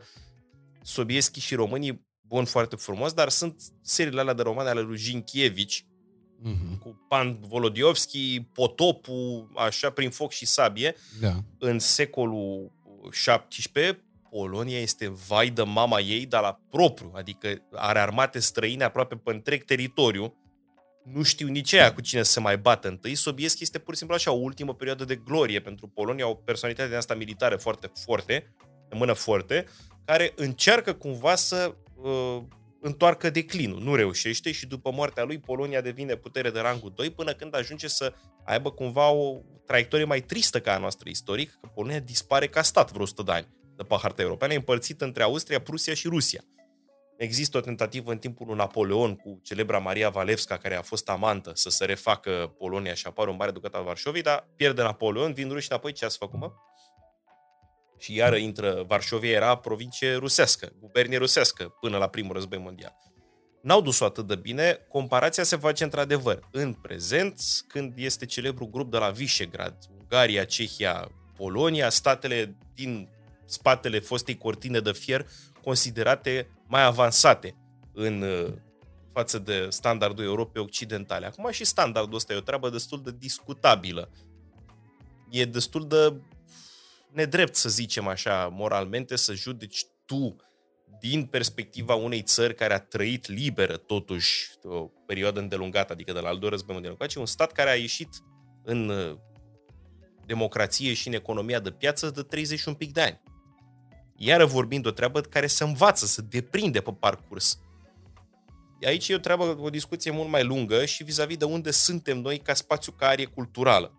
Uh-huh. Noi suntem, geografic, suntem la mijlocul Europei. Strict geografic. Mijlocul Europei e chiar undeva până Ucraina. Europa se întinde până la Urali. Da, prin deci cine ne face estici, în primul rând, asta să înțeleagă că ne face estici din punct de vedere cultural, nu geografic. Pe mine mă enervează chestia asta cumva, că ne trimite mai la răsărit decât suntem. Uh-huh. Dar cultural suntem într-adevăr între tiparul oriental și ăla occidental. Există celebra cartea lui, îmi scap acum, Samuel Huntington, Ciocnirea civilizațiilor. Cele două mari tipare europene, granița trece chiar pe la noi. Transilvania chiar e considerată de tip apusean și vechiul regat Moldova cu Valahia sunt de tip oriental. Acum, apuseanul, în general, e cel mai bine reprezentat de secolul luminilor. Prin voința mea pot să fac să se schimbe lumea. Mm-hmm. Așa se și cu filozofia iluminist, se spunea că nu contează ce moștenesc tu, omule, genetic, prin educație putem să te facem orice, putem să luăm un african din coliba lui și să-l aducem la Versailles, să-l facem nobil francez. S-a descoperit că și ereditatea are ceva de a face în toată treaba asta. Dar asta este tiparul apusean. Orientat spre democrație, acum au avut și regi, tiparul oriental este invers. Este genul care este fatalist, se supune, lasă lucrurile să fie așa cum sunt, se predă cumva. Dă și el marea înțelepciune orientală. Budism, hinduism, cutare, astea sunt filozofii orientale. Noi suntem la mijloc. La noi nu e nici tipar occidental clar, nici tipar oriental clar. Ceea ce cred că aș putea să spun fără grijă că greșesc, suntem adaptabili. Da, da, asta categoric. Adică nu avem nici bățoșenia occidentalului, dar nici nu suntem complet predați cum ar fi. Eu vorbesc de niște tipuri pure de occidental și oriental. Asta nu prea există în realitate. Toți au variații la temă.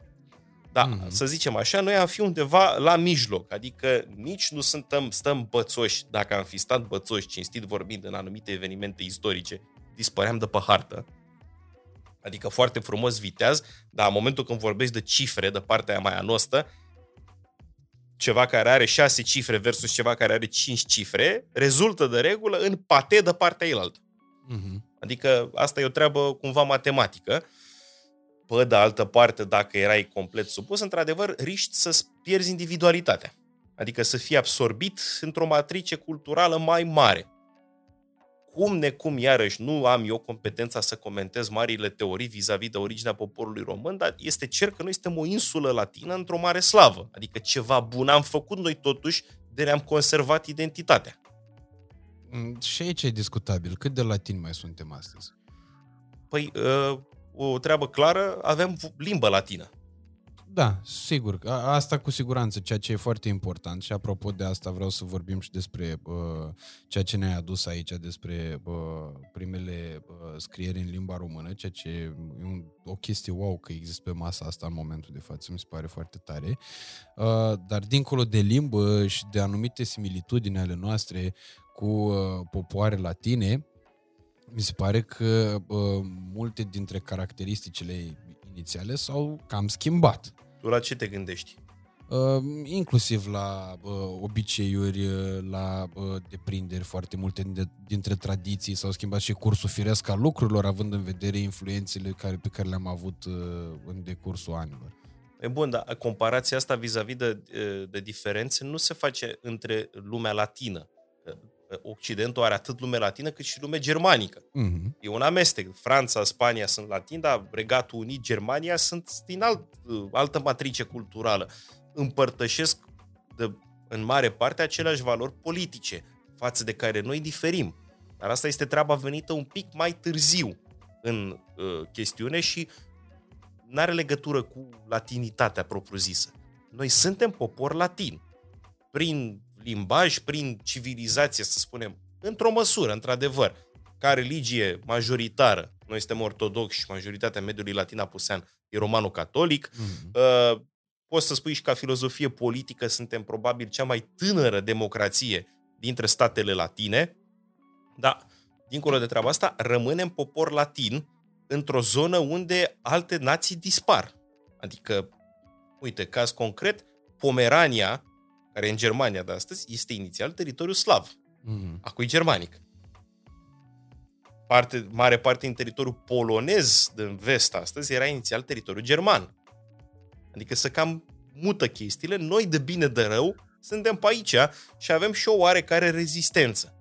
Adică în Basarabia, iar nu vreau să intrăm în teme politice, dar populația vorbea limba română.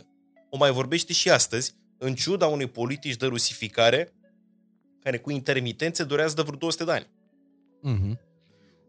Ceva e o trăsătură pozitivă treaba asta.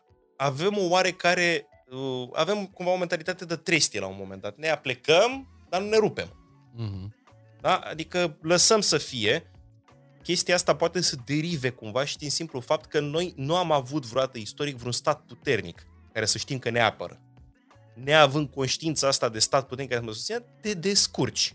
Asta face românul prin excelență. Se descurcă.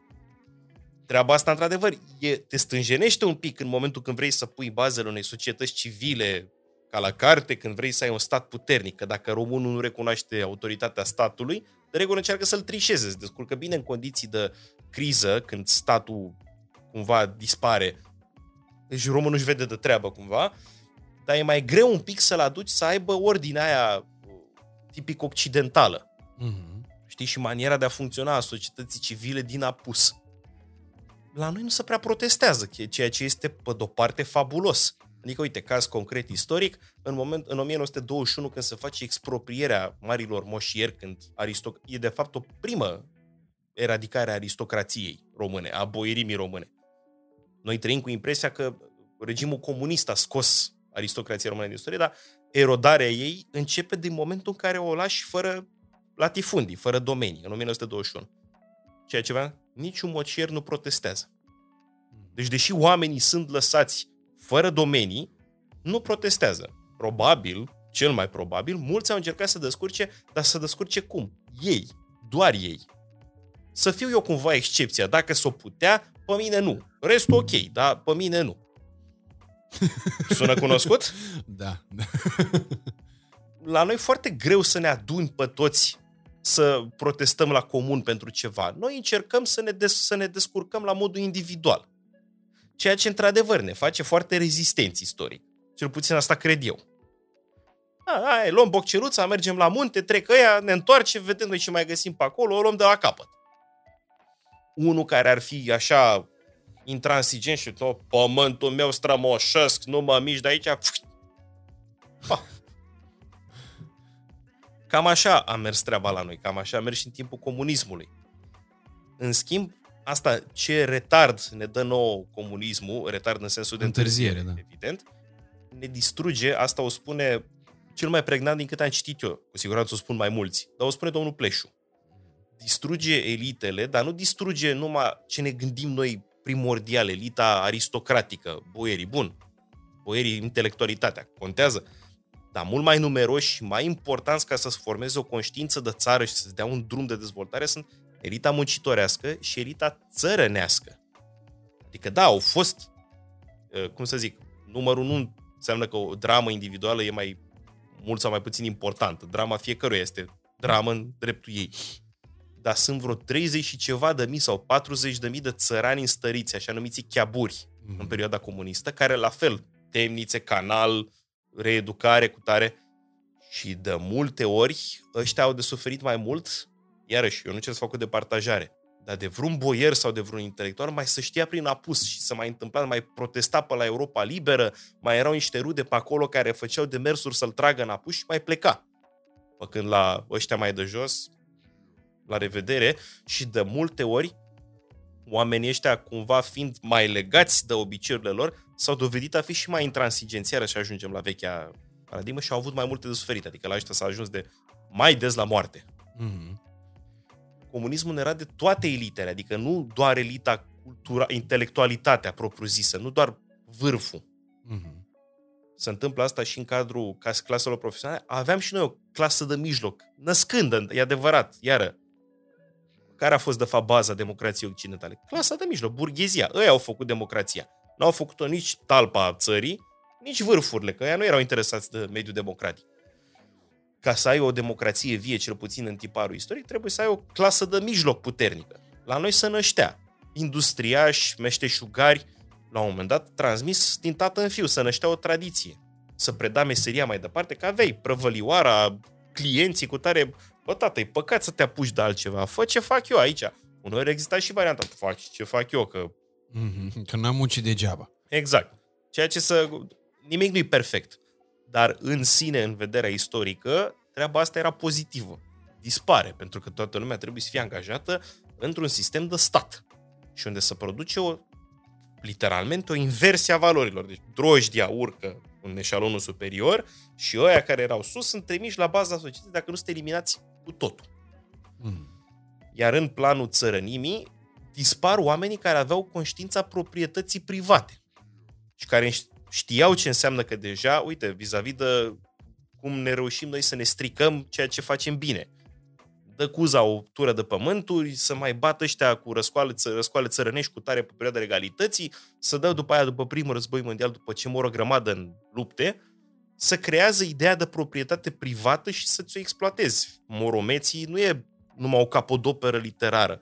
Îți arată o friză sau o scenă socială din perioada interbelică, cât de mult conta pentru oamenii aia bun. Fel de, iară, exagerări și iară, ți-ai dracu să fiți. Așa. Dar îți arată o conștiință în curs de dezvoltare, care ar fi dus la ceva. Mm-hmm.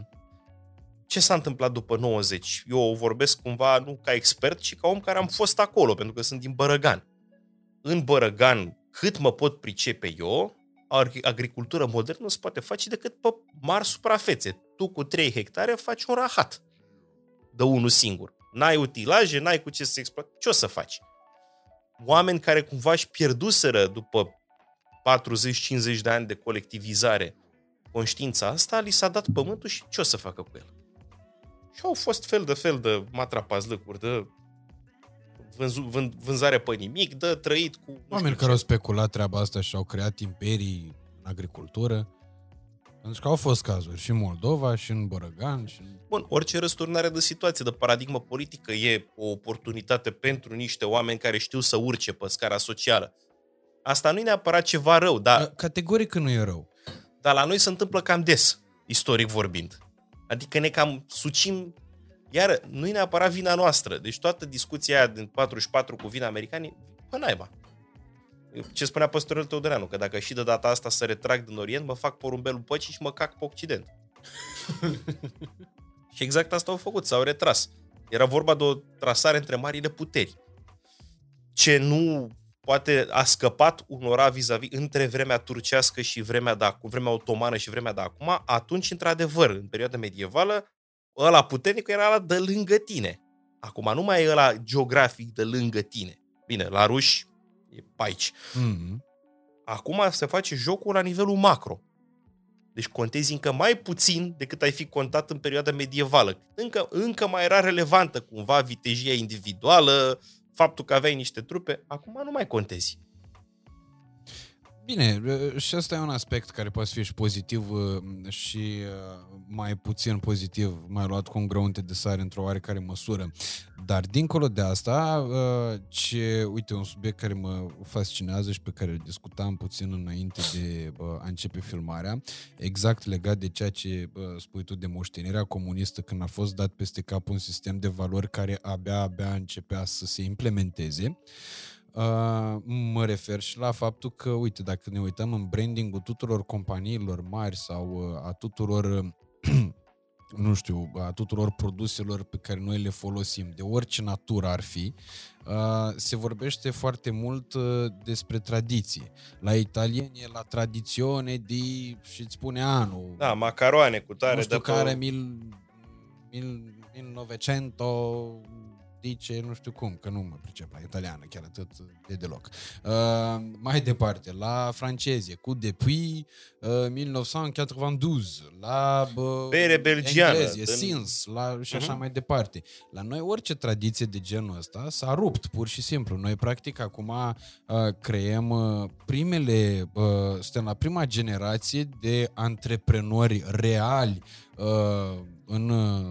în cadrul României, până în 90 n-aveau cum să existe. Abia acum se nasc anumite branduri care să creeze o anumită credibilitate și cred că treaba asta se întâmpla, sunt convins că treaba asta se reflectă atât la nivelul macro, cât și la nivelul micro al întreprinderilor de familie, al nu știu cum să le denumesc, al micilor prăvălii despre care vorbea ea din aur și așa mai departe. Și atunci De aici cred că e și discrepanța asta, pentru că de fiecare dată când tot se schimbă câte un regim și tot se produce câte o nouă răsturnare a unor sisteme de valori, apar pseudo-valorile din punctul meu de vedere și se face loc pentru chestia asta, credibilitatea fiind extraordinar de scăzută, încrederea oamenilor scade foarte tare în ceea ce ar trebui să aibă încredere și crește mirajul îmbogățirii peste noapte, a pocniturii pe care balcanicul abia așteaptă să o dea, să o pocnească el cumva, să o facă acum. Lipsa răbdării cred că survine tot de aici și de asta cred cu toată tăria și fără niciun pic de urmă de frustrare, că aici am analizat, o să văd dacă e frustrare sau chiar e rezultatul unor lucruri pe care le-am analizat mai atent.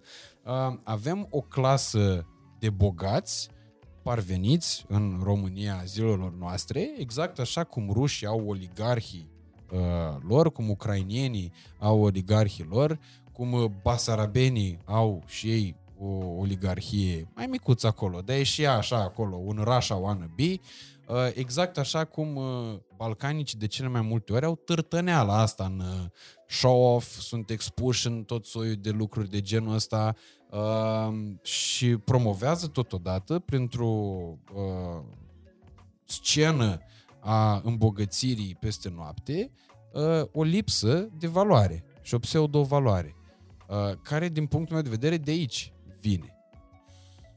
Hai să o luăm un pic pe segmente. Acum, în primul rând, eu nu vreau să pară că mă contrazic chiar pe mine și ceea ce spui tu. Tradiția nu e întotdeauna bună și Inchiziția a fost o instituție de tradiție, nu înseamnă că a fost și bună. Adică faptul că se perpetuează în timp nu îi dă neapărat un plus valoare, depinde ce se perpetuează în timp. Și șpaga e într-o instituție de tradiție la noi, bine ar fi să încheie la un moment dat. Aici sunt utopic, nu se va încheie. Sau măcar să rafineze. Da. Asta vis-a-vis de instituții de tradiție. Bun, la noi clar nu prea poate să existe sau nu la modul palpabil. Nu avem vreo marcă din asta, vreun trademark să se găsească înregistrat ca din apus.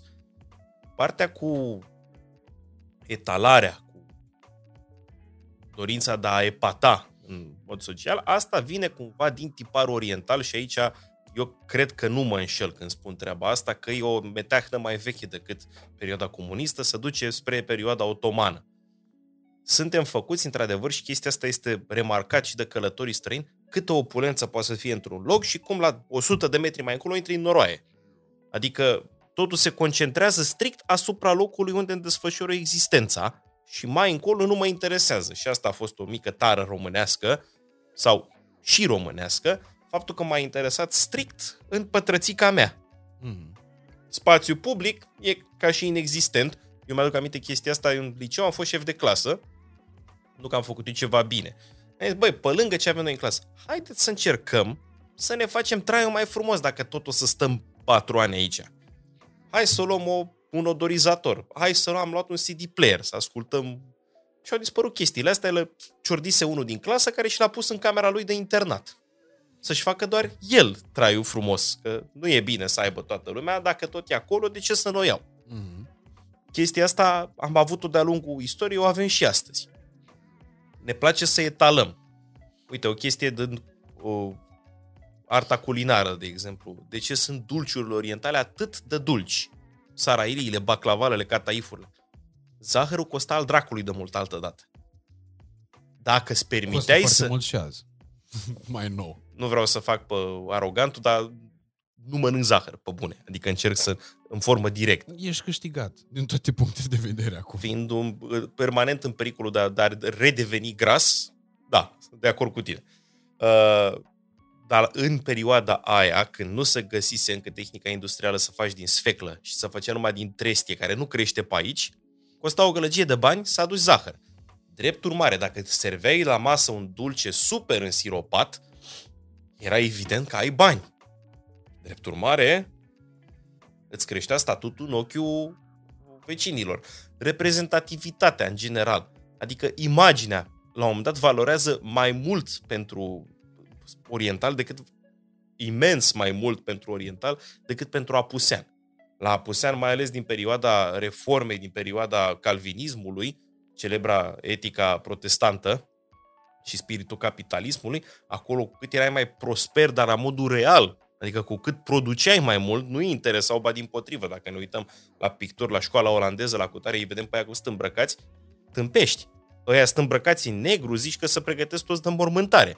Pă când în partea asta la altă de continent, dă-i, vorbind de elite, dă-i nerică costume. La Vasile Lupu se spunea că nasturii de aur de la Hlamidă valorau, nu știu, vreo 20.000 de galbeni. O sumă de asta fabuloasă. Totul este pe etalare, pe fast. Bun, hai să zicem că am dat o comparație un pic ieșită din context, că instituția monarhică și Versailles a costat o gălăgie de bani, era treaba să reprezinți regele, să reprezinți persoana monarhică, dar la noi intră și cumva în gândirea oricui capătă un pic de avere. Prima grijă a orientalului când capătă este să etaleze că are. Okay. Asta intră în mentalitate cumva. Suntem o societate a reprezentativității, a afișării în spațiu public a ceea ce avem. Nu prea contează, nu contează atât de mult la ce o folosim. Contează că ai. De aici avem celebrele comentarii ca asta, un străin, dacă o să vrea să-și facă o plăcere, un bogătaș din apus, să zicem, o să dea 5%, maxim 10% din banii pe care îi deține sau din banii pe care îi produce. În varianta orientală, nu doar românească. Aici îi puncta bine. Ruși, basarabeni, moldoveni, pardon, spațiu ex-comunist, ai atâta, păi mai pui încă 50% împrumut și ți iei de acolo. Îți iei ceva care nu-ți produce. Adică asta, eu am rămas, de exemplu, siderat când am început fiecare din generația mea să facem un pic de bani, dar acum asta, eu sunt un pic contracurent, poate n-am eu dreptate. Eu cu de bine de rău am încercat cumva să-mi iau o casă, un amic și-a făcut rate să-și ia mașină, neavând casă. La mine a dat cu eroare un pic toată treaba asta, că după socoteala mea atâta de, ți-am spus, nu sunt vreun mare afacerist, dar așa, de economie de asta țărănească, bă, aia consumă. Tu plătești ceva pentru ceva care îți halește bani. Da, mă, da, am mașină, nu? La vremea era vorba de fete. Vezi câte agăți. N-am făcut o socoteală dacă o fi agățat sau nu, sau să fac un palmares dacă câte am agățat eu fără mașină, câte a agățat el cu mașină. Sau cât de bine a fost fericit agățând, cât de fericit a fost agățând fetele. Personal, le-a agățat, sau... cu mașină fără casă e o treabă de comoditate la un moment dat când ajungi la partea cu adevărat plăcută. Dacă mă întreb pe mine. Că dacă ai și rate la mașină, prea e bani de benzină, de hotel nu se mai pune problema. Categoric. Da, și aici e o chestiune. Că uite, nu o să te întreb dacă l-ai vizionat, că sigur nu l-ai vizionat. Având în vedere începem să ne cunoaștem. Cum ai spus că trăiești într-o bulă, inclusiv tehnologică, te interesezi doar de ceea ce îți strânește ție curiozitatea. E un documentar foarte bun pe care l-am văzut chiar zilele trecute, De ce trăim de azi pe mâine. Nu știu, spre rușinea mea, nu mai țin minte cine l-a făcut, dar chiar e foarte bine făcut, e foarte bine realizat și e destul de viral, are câteva sute de mii de vizualizări deja.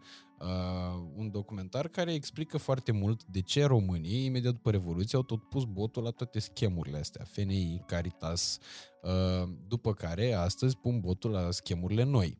La, cum spuneai tu, îmbogățiri ușoare. Exact, dorința de a o plăsni până la urmă urmei, nici de cum de a avea o strategie pe termen lung.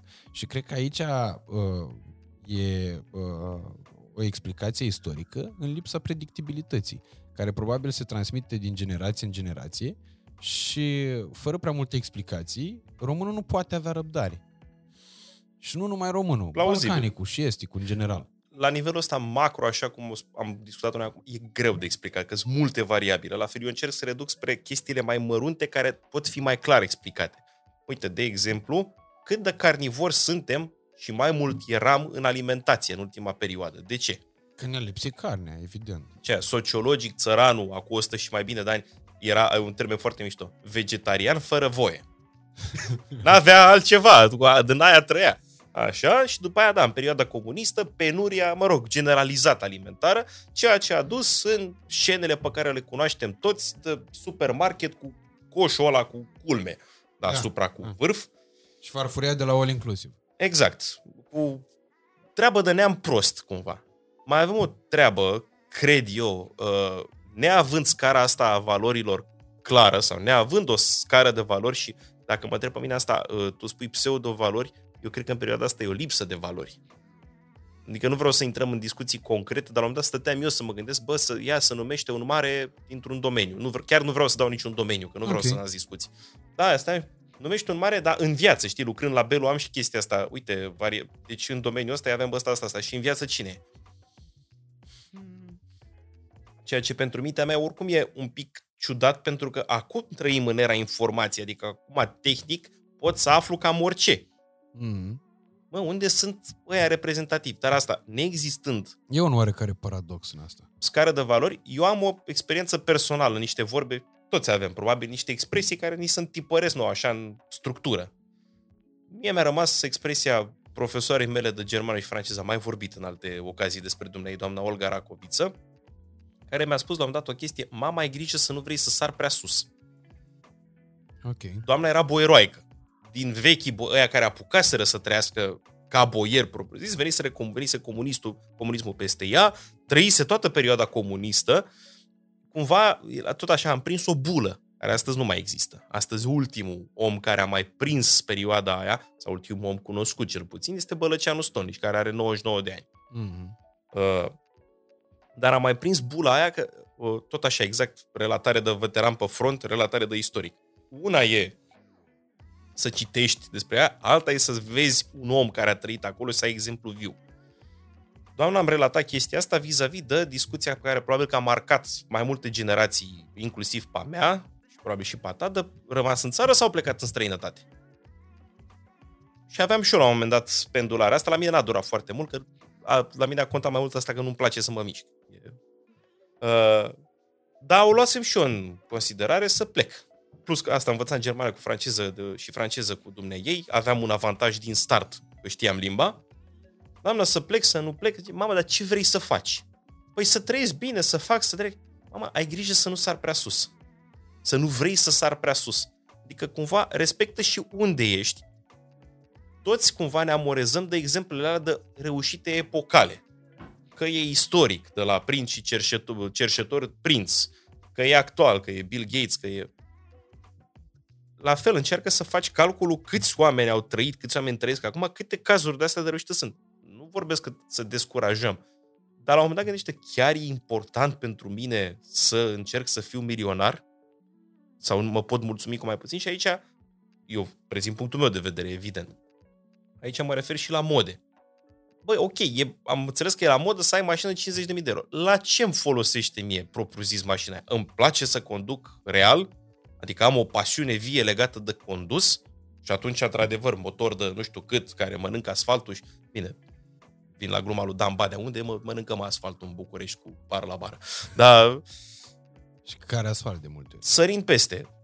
Adică ai, într-adevăr, o pasiune. La fel, la telefoane se mai fac glume pe seama mea că am avut, în afară de Caterpillar pe care l-am luat strict, pentru că am un talent în a strica lucrurile. Am zis, bă, ăsta nu se strică, s-a stricat și ăla. Că mi-au ultima cașcarabetă de telefon. N-am avut niciodată telefoane scumpe. Odată, practic, că le sparg, plâng lângă unul de 40 de milioane. Doi la mână, ce să fac cu ele? Dacă eu doar sun, dau mesaje și în cele mai avansate cazuri încerc să dau un mail, încerc. Ok. Și am făcut probabil 50 de poze în toată viața mea. De ce să-mi iau eu cu 3 camere să fac ce? Adică mă interesează uzualitatea la treaba aia, nu? În privința plăcerilor, la fel. De ce să învăț eu cât de bun e vinul la $200 sticla? Câte pot să beau din alea? Nu mai bine învăț eu frumos ce vin e bun și mi pot permite? La $20 sticla? La $20 sticla e o treabă acceptabilă deja. Uite că aveam aici, la $20 sticla, ceva foarte frumos, un Casa Dei, un Sirac din 2018, tot de la prietenii noștri de la Happy Wines, care îl înlocuiește pe Lafarge, frumos, am trecut din Franța în Italia, granița pe la Vendimiglia. Domnul din Franța a fost un tip foarte prietenos. Foarte, da. Chiar deosebit. Da, manierat, nu face zgomot. Uite, altă treabă civilizațională. Știi cum definea Ion Ghica eleganța acum 150 de ani? Cum? De a nu te evidenția niciun fel. Da. Adică erai un om elegant dacă puteai să treci fără să bați la ochi pe oriunde. Adică nici să fii prea mult, să fii prea puțin. Să fii exact cum s-ar fi cerut să fii. Astăzi suntem exact la polul opus. Astăzi, dacă nu te remarci prin ceva, degeaba. Și când ai o grămadă de oameni care vor să remarce, concurența fiind mare, să ajunge la chestii, nu încerc eu să judec pe nimeni. Dar părerea mea e că anumite treburi sunt mult dincolo de ceea ce îți face real plăcere. Devii sclavul propriei imagini. Și ajungi să nu mai trăiești tu, trăiește imaginea, trăiești pentru imaginea ta. Mm-hmm. Și uite, apropo de chestia asta pe care ai menționat-o mai devreme cu ai grijă, mamă, să nu sari prea sus. E un lucru extraordinar faptul că în ziua de azi oricine poate face lucruri mărețe indiferent de backup-ul generațiilor anterioare lui. Mi se pare absolut extraordinară treaba asta. Asta ți-a reieșit din ce am spus eu, că oricine poate să facă lucruri mărețe? Nu, asta mi-a reieșit. Astăzi se pot face lucruri mărețe, chiar dacă în trecut ți-a fost puțin mai greu, chiar dacă ai avut un start mai anevoios în ale vieții. Dar dincolo de asta, mirajul prezentării faptului că oricine poate deveni milionar, că oricine poate să fie, nu știu, cântăreț, dacă ai un talent la cântat, păi domnule, lumea e a ta, cânți pe Wembley peste 5 ani, dacă îți pui în cap și dacă vrei cu adevărat. Cred că treaba asta poate să genereze și foarte multă frustrare pe partea cealaltă, pentru că lucrurile nu stau chiar așa. Adică, da, sigur, poate că în perioada comunistă, oricât de inteligent ai fi fost, poate că n-ai fi reușit să faci cine știe ce, încât să devii, nu știu, din fiu de lucrători în fabrică, să ajungi să, nu știu, să inovezi nu știu ce chestiuni și să te bucuri de cine știe ce succes. Dar cu siguranță asta nu înseamnă că astăzi, fiind într-o piață liberă, orice idiot poate să facă treaba asta, pentru că îți lipsește condiția de bază, adică expertiza ta, talentul tău și multe alte lucruri. Și cred că acum e foarte periculoasă treaba asta, pentru că mulți se așteaptă că pot realiza lucruri extraordinar de mari, ne luând în calcul factorul principal, și anume partea lor de job pentru treaba asta și vorba ta, statistica, cât de mari sunt șansele, statistic vorbind, ca eu să reușesc treaba asta. Oricum, în momentul actual, la noi și probabil că și în alte părți, e asta, decredibilizarea cunoașterii. Asta iar nu o spun eu, tot Vintilă Mihailescu o spune. Adică lăsați, hai să slăbim cu, știi tu, de unde știi tu? Pe date, sunt studii care arată că... lasă-mă în pace cu chestii din astea, cu cutare. Să ajunge cumva la o nivelare, dar exact ce a făcut comunismul din punct de vedere social, acum se întâmplă preponderent din punct de vedere cultural. Toată lumea are un punct de vedere valid, toată lumea trebuie să se exprime. Personal, eu nu sunt de acord. Adică eu, unul, nu mă apuc să-mi dau cu părerea cum să faci o operație de rinichi. Că nu știu cum nu mă apuc vreodată să dau sfaturi financiare sau să spun cum să repară mașina, că iar nu știu. Îmi pot da cu părerea, de exemplu, în domeniul istoric, dar nici acolo nu mă pretind eu cercetător. Eu spun ce au spus alții. Pot și eu să mă înșel. Încerc cumva să stau în pătrățica mea, vis-a-vis de a deveni și a face. Eu mă întreb în felul următor: câți oameni au ratat bucurii tangibile, care erau la propriu accesibile, încercând să urmărească marele pot? Adică chiar nu mai suntem deloc conștienți de faptul că sună prost om mediocru. Dar om mediocru înseamnă om de mijloc, de fapt. Că societatea, grosul ei din ăsta e formată și ca om mediocru nu este nici de cum egal cu om nefericit. Ce te face fericit, în definitiv? Nu vreau să ajung la cu ce m-am ales în viață.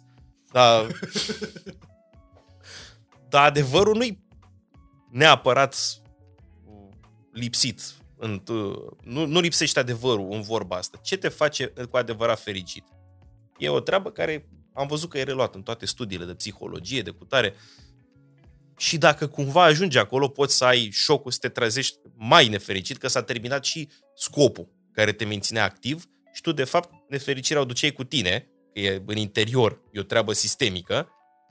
Ai terminat parcursul și ai descoperit că, de fapt, ești tot acolo. Nu ți se pare că se naște o nouă generație de mediocri care au avut aspirații spre excelență, dar care n-au reușit din cauza oricăror altor factori decât din cauza propriilor persoane? Eu n-am nimic cu mediocri. Mie mediocru mi se pare în regulă, ți-am spus, traducând-o așa, om de mijloc. Un mediocru poate să fie o persoană foarte plăcută. Ok, cu siguranță, da. Bun, poți să n-ai un discurs clipitor. Adică pot să stau cu tine la masă și într-o oră să mă ia căscatul. Probabil. Dar între a mă lua căscatul și a zis, Doamne, nu mai suport pe ăsta, e o mare diferență. Poți să nu fii vreo lumină în domeniul tău de activitate, dar să fii un om care își face treaba corect. În pătrățica ta acolo știi ce faci, foarte bine că-ți și arăți nivelul. Nu încerci să spui că tu le știi pe toate, ceea ce facem mai toți în ultima perioadă. Toată lumea cumva se obișnuiește cu nivelul tău de competență. Nimeni nu o să-ți mai ceară mai mult, să nu o să aștepte mai mult de la tine. Poți să știe și exact cum poți fi folosit în tot angrenajul ăsta. Devii un criteriu de funcționabilitate în toată treaba asta. Un mediocru, să spunem, în viața amoroasă. Ce înseamnă mediocru? Adică n-ai avut 50 de iubiri. În funcție de ce parte. Și ce excelența în viața amoroasă se măsoară în numărul. Mai nou așa am văzut că e o treabă cantitativă. Bifezi, e la modul bifă. Câte, cum, ceva de mai pomenit, ceva să poată fi povestit. Începe să cam fi inflație de povestiri la capitolul ăsta. Adică deja vorbim de niște standarde care, să mă scuzați, dar sunt un pic suprarealiste. Din mai multe puncte de vedere, nu vreau să intru în detalii la capitolul ăsta. Eu consider că poți să fii fericit și cu prima dragoste, dacă ai fost atent ce te face pe tine fericit și ai fost un pic atent pe cine întâlnești. Nu o să încep să dau sfaturi tătoase, că pe bune, nu am dat destule kick-uri la viața mea cât să știu că trebuie să le dăm toți la un moment dat. Dar nu văd o problemă cu a fi mediocru. Ți-am spus, și eu personal, nu visez să fac avere, nu că mă dau eu drept marele mediocru. Nu visez să fac avere, nu visez să am numele într-un dicționar. Mi-ar plăcea să mor mai puțin prost, adică să am o viziune cât mai deschisă, indiferent cât de... Poți să citești enorm, poți să afli enorm. Oricum o să știu o bucățică și ce să vezi, mare parte din ce știi nu va mai fi valabil în decursul vieții tale. Pentru că totul se schimbă împrejurul tău. Și n-ai cum să fii adaptabil la infinit. Și mi-ar plăcea să mă pot bucura de treburile care îmi sunt tangibile în viață. Să încerc să mă visez star de Hollywood, da, poate există o posibilitate din... Dar irosesc niște bucurii care îmi sunt aici, în imediat, și de care mă pot bucura. Și în general asta, mi-a plăcut tot așa o vorbă, dar nu... Presupun că numai ca să spun că îmi place domnul Andrei Pleșu. Ok. L-ai citat deja de câteva ori. Păi tocmai, adică să fie lămurită treaba. Îmi place și ca om, ca tipar uman, Toma fiind genul de tipar uman la care subscriu și eu, cu bucurii mai în concret aici, mai imediat. Și cu dorința asta de a-și păstra echilibru, calea de mijloc. El la un moment dat spunea că o soluție pentru ieșirea din criza României, cred că era un articol scris în perioada... Fostei crize. Da. Crizei precedente. Erau câteva milioane de români care să-și vadă dracului de treaba lor. Dracului l-am pus eu. Okay. Da, mă, e bună asta. Asta mi se pare foarte bună, da. Pentru că dacă fiecare ar face ceea ce chiar cu adevărat ar putea să facă bine, lucrurile ar fi mult mai simple. Dar e ușor să privești treaba asta și ca pe o deturnare. Știi că în momentul în care cineva îți dă câte o goașă de genul ăsta și îți spune, lasă, tu stai acolo să... Ce-ți faci? Stai acolo în pătrățica ta? Ia bă, și bă, uite, viziunea aici, șansa spre îmbogățire, ea și-o accesează. Dacă într-adevăr ar fi vreo șansă spre îmbogățire, cine dracu ți-ar arătau? Probabil că există și anumite ocazii din astea în viață, când te place cineva care știe la rândul lui să facă bani și îți predă și ție secretul, da. Da, dar nu public. Mulțumesc frumos. Sigur nu public. Poate că au fost oameni, nu am expertiză în domeniul ăsta, ca să pot să spun în domeniul finanțelor, poate că au fost la un moment dat oameni care au vrut așa, din prea plinul inimii lor, au dat o treabă pe piață. Domne, cumpărați cu tare și chestia chiar a fost valabilă. O bucată de timp, nu știu. Eu sunt convins că există totuși și oameni, măcar la nivelul general, dezinteresați. Eu încă nu cred că toată lumea își urmărește strict propriul interes. Cu siguranță, da. siguranță, dar omul ăla dezinteresat, în primul și în primul rând, nu o să-ți vorbească cu certitudine despre lucruri pe care nu le poate stăpâni cu adevărat. Vorbim de ce pute. Da. În momentul când îți vinde cineva cu subiect și predicat, uite, îți dau atât așa din senin, prietene, dacă nu te-ai prins că aia e cu sută coață albă, acolo s-ar putea să fii și tu un pic prost. Și asta mi se pare adevărat și mi se pare că noi în decursul nostru am tot avut șanse să demonstrăm contrariu, dar am mai demonstrat și noi ce am avut de demonstrat. Noi românii? În genere, în zona balcanică, nu mă refer neapărat numai la noi, la români. Să demonstrăm ce istoric? Poate că am fi avut șansa să fi demonstrat că am învățat din niște greșeli din trecut și de foarte multe ori nu știu dacă le-am luat cu adevărat în calcul. Ne-a mai scăpat asta, e drept. Dar uite, vezi că cumva extrapolezi criteriul din viața personală. Poți să faci de toate, cerul este limita la nivel de nație? Oarecum da. Și pot să îți dau argumentul perfect și nu vreau să supere nimeni că îl citez. Andrei Caramitru spunea o chestie foarte mișto la un moment dat, acum vreo lună de zile, că i-au banat iară contul, că cine știe ce prostie a mai spus pe acolo, dar printre alea a spus niște lucruri faine. O postare care mi-a plăcut foarte mult, releva cât se poate de simplu, de ce toate schemurile astea moderne, FNI-ul, Caritasul modern, și anume criptomonede, imobiliare, Dubai și toate genurile astea de super mega investiții cu randament extraordinar și imediat, sunt atât de intens promovate în România, pentru că dacă te uiți, nu o să-și ducă niciodată la München să promoveze prosteala asta cu imobiliarele din Dubai. Bun, aici vorbim de educație în orice domeniu. Da, dar se vor adresa poporului român pentru că ei știu că au o plajă mult mai largă de ascultători și chiar de potențiali cotizatori către sistemele astea ale lor. Da, asta și de asta îmi permit să extrapolez, cu siguranță. Mie nu, ca să pregătesc răspunsul, mie nu-mi plac teoriile conspirației, adică am detestat întotdeauna discursul că ăia sunt de vină că suntem noi în situația de față. Nu, dar asta nu e o conspirație, categoric nu e nimeni de vină. Nu legat de ce spui tu, legat de ce urmează să spun eu. Ok. Dar nu este exclusiv vina noastră că am stat în niște condiții destul de mizere. Vina noastră a balcanicilor, în general, de-a lungul timpului, că a fost dominație turcească, că a fost cortină de fier, etc., că am fost cam teatru tuturor războaielor pe care le-a purtat Europa în ultima perioadă. Aia nu-i neapărat vina ta că te afli la locul nepotrivit. E, okay. La un moment dat, și sintagma ghinion, chit că a fost acum polarizată în altă direcție, sintagma ghinion are rolul ei. Adică, la un moment dat era o chestie că dacă e momentul nepotrivit și locul nepotrivit, acolo sunt și eu. Mai este și treaba asta de ghinion istoric. Adică asta îți spuneam vis-a-vis de prezența de tătari, de turci. Când stau ăștia aici, n-ai loc să te dezvolți. Nici nu dezvolți o rațiune de a fi pe linia asta, de a dezvolta durabil, ci totul este pe imediat, pe acum. Ce-mi pică mie asta? Păi aia iau acum. Singura perioadă când, din câte mă pricep eu, avem noi un program durabil de dezvoltare este de la 1848, generația aia hipercelebră, ar trebui să fie celebră în istorie. Ion Brătianu, Cea Rosetti, Nicolae Bălcescu, Ion Ghica, etc., până în perioada interbelică. Deja perioada interbelică este perioada de apogeu, că preia din realizările la 2-3 generații dinainte ei. Okay. Ăia sunt cam singurii în istoria noastră națională, singurii pe care îi putem documenta. N-ai de unde să știi dacă un boiera cu 400 de ani n-a încercat și el de fapt același lucru, dar n-a avut cadru. Mm-hmm.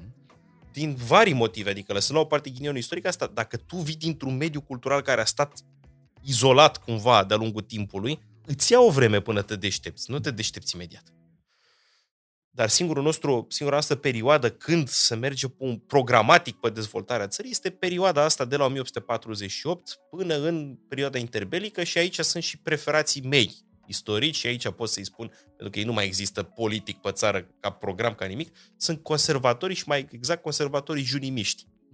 Pepe Carp, Titu Maiorescu, Lascăr Catargiu, personalitățile astea. Toți ăștia cu nume de stradă. Da.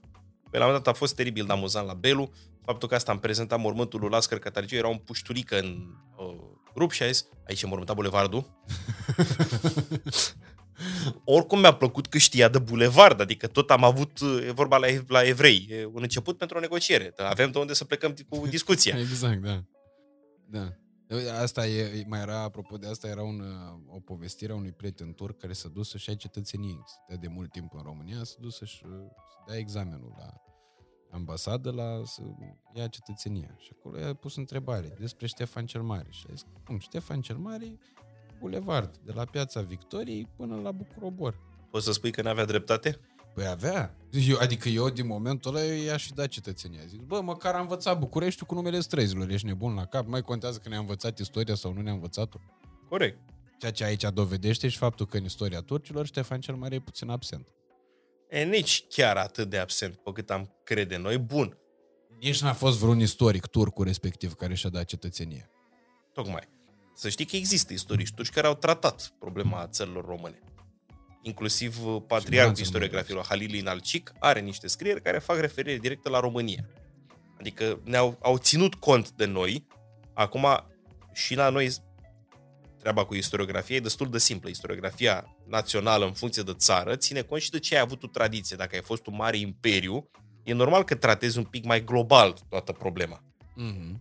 Istoriografia rusă, turcă, moștenitoarea istoriografiei otomane, britanică, nu o să dea atât de multă importanță uneia dintre națiile cu care s-a ciocnit față de istoriografia unei țări care niciodată n-a depășit fruntarele naționale și a tratat în principiu cu vecinii ei. Nu o să găsești prea multe referințe la Congo în istoriografia română. Categoric. Că nu ne-am intersectat cu ei. Bine, cred că nici la francez nu o să regăsim foarte, foarte multe. O, ba da, că ei au fost imperiul colonial. Da, dar nu știu cât de important era Congo, parte din imperiul respectiv. Congo Mare a fost posesiune belgiană și la un moment dat a fost posesiune pe persoană fizică, ca să dau un citat celebru. Regele Leopold al II-lea al Belgiei avea cumva Congo, fostul Zaire, actuala... Pe persoană fizică. Da. Serios? Adică aia moșie. Bine, chestiile astea se puteau întâmpla și în Rusia, când un boier Stroganov, mi se pare, sau cutare, avea dimensiunile moșiilor lui, care includeau și parte din Siberia, erau aproape egale cu Franța. Ok. Până alianță, prin cutare de asta, adică extrapolând cumva, au existat și oameni de nivelul ăsta. Nu la noi, dar au existat. Asta, anumite state au gândit și gândesc până astăzi în termen de imperiu. Este o treabă obiectivă. Mhm. Da? Pentru că au avut tradiție, dar așa ceva, pentru că încă au o pondere teritorială, mai știu eu, economică cu tare mai mare, gândesc în alți termeni. Ne influențează toate chestiile astea, influențează și geografia, este o discuție interminabilă. Ce gândește rusul născut în Marea Stepă? Sau mongolul? În momentul când te naști și tu n-ai pur și simplu niciun fel de limitare a spațiului tău vizual, când totul e un mare câmp, probabil că ți se pare că te poți duce oriunde. Da, și asta e drept. Uite, la asta nu m-am gândit până acum. E un tipar, cum să spun eu, universal de gândire. Munteanu, ăla care se naște într-o zonă mai aspră, cu un orizont limitat, e prin excelență mai conservator. Nu degeaba în regiunea Elveției se vorbește până astăzi încă romanș, retoromana, limba cea mai apropiată de latina vorbită în Imperiul Roman, că i-au ținut cu dinții de tradițiile lor, de indiferent ce a fost acolo. Ăla de la câmpie, fiind automat într-un mediu mai amplu, mai deschis, e mai schimbător. De-aia să și mișcă. Adică, la un moment dat, ai diferențe date de regiune, nu de neamuri. Mm-hmm. E de ținut cont și de chestia asta. De asta vorbeam de Marea Stepă, care se termină la noi, de exemplu. Variază chestiunile astea. Da, și asta e o treabă cât se poate de logică până la urmă, dar până să ajungi să te gândești la ea, trebuie să cauți prin multe alte sertare ca să-ți dai seama că, într-adevăr, dacă e vorba despre a conserva un loc strejuit de munți, e mult mai potrivit pentru o astfel de atitudine decât un câmp care nu se termină nici în stânga, nici în dreapta, nici în față, nici în spate. E evident, asta este probabil... Bun, există o explicație economică. Nu are logică de ce, Doamne iartă, mai avem noi capitala la București. în perioada medievală. București un oraș al dracului de greu de apărat, că e în câmpie. Mm-hmm. Are justificările ei. Acum cu militarul și cu asta e mai greu să-l ataci din partea aia, că imediat îți inundați, no? Și gata. Ai oprit exact. Tot ce tank acum. Și încă o chestie. Chestia asta e valabilă într-o parte. Ceea ce cumva mi se pare mie că exagerăm astăzi. Toată lumea vrea să-mi dea mie, consumatorului, de presă, de TV, de media, de ciofia, soluția finală pentru ceva. Soluția finală este un termen prost. Soluția. Chintesența lucrului. Da. N-am nevoie neapărat de chintesența lucrului. Explică-mi. Zi-mi din partea aia, zi-mi din partea aia, zi-mi din partea aia, pentru că oricum lucrurile diferă de-a lungul timpului.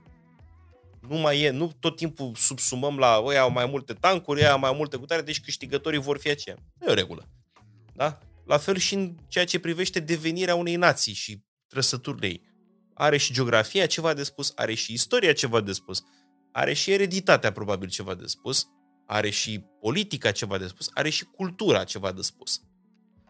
Ceea ce e destul de clar că asta de aici vorbeam de programul junimiștilor și de perioada când au existat 2-3 generații care au avut o viziune despre România, unde e modelul demonstrat de mai multe ori în istorie, dar în întreg pământul, iar am dat o expresie de manierist. Așa. De jur împrejurul. Universal, să zicem, da? E faptul că asta, în momentul în care începi să te interesezi de educație și să faci din asta o treabă prioritară, rezultă ceva, dar rezultă ceva la a doua, a treia generație. Deci se pare că pe noi ne-a interesat vreodată asta cu educația? Da, în perioada junimea, asta despre nu, care... După junime. Într-un fel sau altul, că da. Nu vrei să vorbim despre timpurile actuale și înțeleg și motivul. Dar cu siguranță răspunsul e în ceea ce s-a întâmplat înainte. Că e predictibil ce se va întâmpla și după, din punctul meu de vedere. Ce consideri că se va întâmpla după? Cred că e un moment al schimbării, dar asta tocmai prin prisma tehnologiei. Mi se pare că informația circulă cu o viteză mult mai mare și cred că deja ajunge să fie interesul altora ca noi să ne dezvoltăm mai rapid. Asta e părerea mea la momentul actual. Dar dacă e să o luăm așa, de la junimea încoace, eu nu văd vreun interes al vreunui regim sau al vreunui conducător către educație, ba chiar din contră. Nu mai are rost să discutăm despre comunism în care educația a fost făcută terci, cu foarte mici excepții. Nu în totalitate. Nu vorbim de bula doamnei profesori de germană Racoviț. Păi nu, oricum doamna nu e un profesor al comunismului. O treabă bună pe care au făcut-o comuniști a fost extinderea structurii de învățământ. Sedii propriu-zise de școală, da. Și alfabetizarea aproape întregii populații. Acum, lăsând la o parte discuția cu analfabeți funcționali și cu tare, faptul că aproape întreaga populație în perioada comunistă a învățat să citească și să scrie, ăsta e un merit. Să alfabetizezi întreaga populație. Nu eram alfabetizați în perioada interbelică. Perioada interbelică, dacă ne putem gândi, abia face întrecerea de la 4 clase obligatorii la 7 clase obligatorii. Asta este interbelicul, este generația bunicilor unora de astăzi. Sau părinților, că sunt și oameni mai în vârstă. Da. Deci aveam doar 7 clase obligatorii, iar condițiile, iară, uite, moromeții, iar revin la film. Era un mare favor că îl lăsa pe Nicolae să meargă la școală. Nu era o treabă încetățenită. Faptul că îți vine, nu cred că e un merit că e comunist regimul, dar acel regim de orientare socialistă este ăla care insistă foarte mult pe treaba asta, bă, toată lumea merge la școală. Limpede, gata, toată lumea merge. Condițiile în care se face chestia asta, că am dat cu personal didactic prost pregătit, cu informații trunchiate în anumite chestii, bun, scrierea matematică nu prea e cum să le trunchezi. Alea sunt universale, sunt obiective. Că înveți să scrii, să socotești treburile de bază, asta e un merit incontestabil. Încep să umbli la istorie, la alte chestii. Poți să cenzurezi la literatură. E un merit al regimului comunist faptul ăsta, că s-au alfabetizat toți. Ok, da. E la fel un merit, din punctul meu de vedere, nu sunt vreun expert în economie, nu am pretenția că emit sentințe acum, dezvoltarea școlilor de meserii. Ai observat în ultima perioadă cât de greu îți găsești un instalator sau un electrician? Da. faptul că, uite, și revenim iar la omul mediocru. Asta mie mi se pare că e efectul unei democrații prost înțelese, că e tot o moștenire comunistă. Da, e probabil că și-au sădit. Pentru că toți se visează cântăreți pe Wembley sau milionari pe Wall Street și nu se gândesc, se gândesc că ar fi sub demnitatea lor, de exemplu, deși ar fi pricepuți la o meserie, să o desăvârșească. Da, acum asta, noi purtăm în general discuția pe a contrazice ceva sau a susține ceva. Adică, odată ce s-a întâmplat în perioada comunistă, clar, dacă respingi comunistul, trebuie să respingi și aia. Comuniștii probabil că au creat și deficități de mentalitate, cel mai probabil. Dar făcuseră bine partea asta cu școle de meserii. Treaba asta nu e neapărat o treabă comunistă, dacă e ceva bun. Nu trebuie să-l expediezi la rubrica ceva prin sine comunist pentru că a fost făcut de unii care să pretindeau comuniști. Da.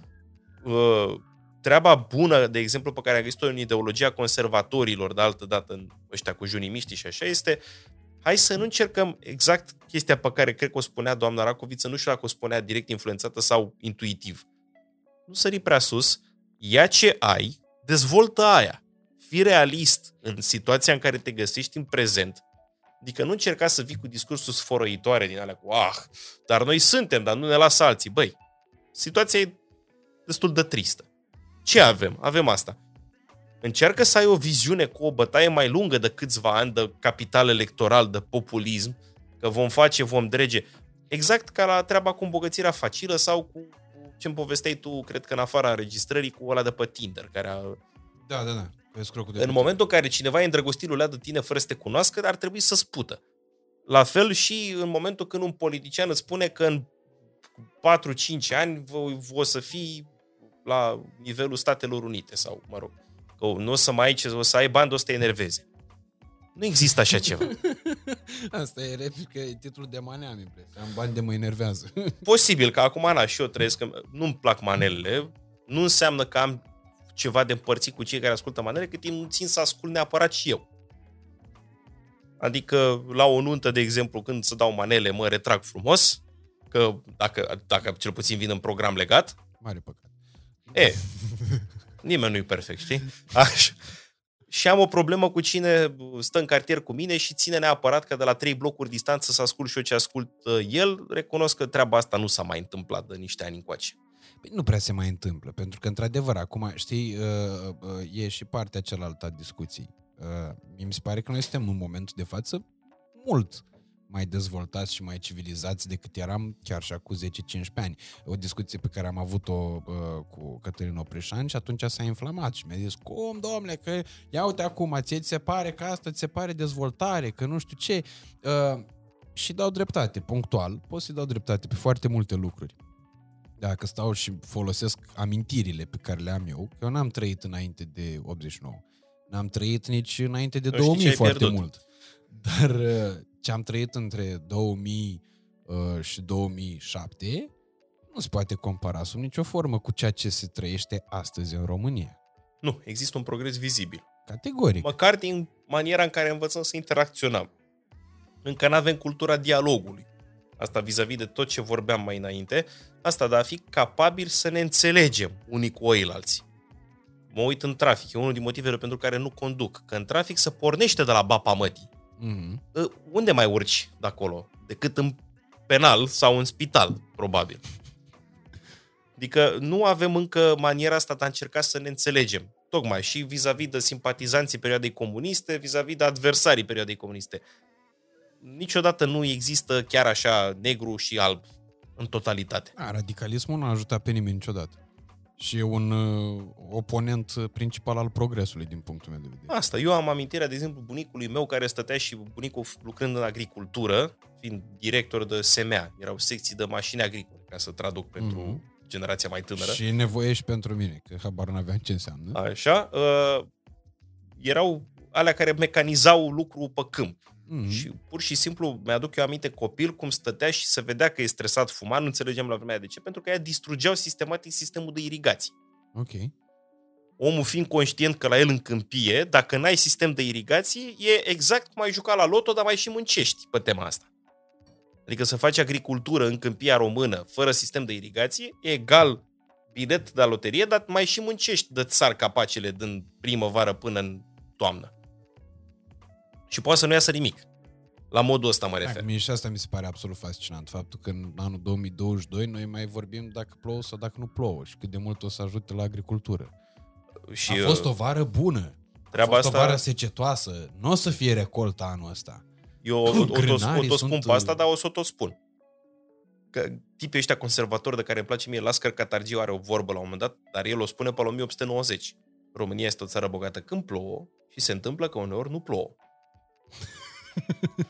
Dar omul spunea cu o viziune, iar Pepe Carp, din cât am apucat o să citesc, vreau să citesc mai mult din operele și din discursurile lui, a fost, pentru cine o fi interesat vreodată, unul dintre cei mai buni oratori parlamentari pe care i-am avut noi în istorie. Știu că astăzi conceptul de orator parlamentar în sine pare să-și fi pierdut complet relevanța, că dacă încerci să asculți un discurs oratorul de... Oratorul parlamentar e ori răcnitor parlamentar, ori somnifer parlamentar. Dar pleacă tot de la cultura asta dialogului de care vorbeam mai devreme. Dar omul are o treabă absolut fantastică, aici o să parafrazez un pic, nu știu dacă mi-aduc aminte chiar mot-a-mot, că o țară care este doar agricolă începe prin a exporta cereale și sfârșește prin a exporta oameni, ceea ce este un criteriu clar de sărăcie. Ceea ce în România s-a și întâmplat. Da, doar că omul spunea că costă 50 de ani. Ceva ce totuși comunismul a făcut bine la capitolul ăsta a fost dezvoltarea agriculturii. Iar nu are niciun fel de treabă dezvoltarea agriculturii cu crimele comunismului. Nu le scuză, nu nimic. Mm-hmm. Alea rămân niște fapte universal condamnabile. Dar n-are face în chestie, ca să zic așa. Adică toată fiecare pe treaba ei. Nu avem încă cultura asta dialogului, să ajungem să discutăm împreună. Am, de exemplu, făcând teologia, prieteni care sunt radical anti-homosexualitate. Am și prieteni care sunt pro sau sunt chiar homosexuali. Foarte greu să-i aduci la masă. Sau dacă îi aduci la masă, încearcă cumva să nu se știe de unde vine fiecare. Mm-hmm. Că dacă se află, treaba aia degenerează automat în ceartă, nu în discuție. Evident, se ajunge în bapa mătii și nu toată discuția aia, și dacă se poartă în termeni aparent civilizați, adică nu se strigă, nu se înjură, toată discuția este de ce am eu dreptate. Da, nimeni nu-i dispus să nu aibă dreptate. Dar de ce musai să ai dreptate și cu ce te încălzește? Sau mai corect întrebarea, prietene, ce îți lipsește ție în viața ta de ții musai să ai dreptate? Nu cred că stima de sine aici, și aici cred că e din nou o explicație istorică în toată treaba asta, pentru că dacă ne uităm puțin în urmă, progresele tehnologice și progresele care au stat la baza dezvoltării omenirii într-un mod extraordinar de accelerat au venit în momentul în care oamenii erau convinși că n-au dreptate și voiau să-și caute răspunsuri la întrebări.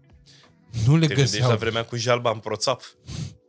Păi, până la toată coada, cred că aici e vorba, știi? Când tu ești convins că ai dreptate și totuși nu ți-e bine, cred că trăiești într-o paradigmă. Am tot avut perioade din astea istorice când, indiferent ce vorbeai tu, dacă nu erai din clasa socială care trebuie, n-aveai dreptate. Asta era limpede. Mm. Că tu, țărane, în perioada medievală fanariotă, să fii sănătos. Poți să ai tu dreptate până nu se ajungea la blesteme, episod foarte mișto din istoria românilor. E real. Ultimul domn fanariot, Alexandru Suțu, vrea să-l facă și el o zestreficăsii. Și ce găsește el? Găsește că orașul Târgoviște are o moșie, ceea ce deriva din perioada medievală, are un soi de moșie comunală, moșia municipalității, un soi de islaz. Neocupat.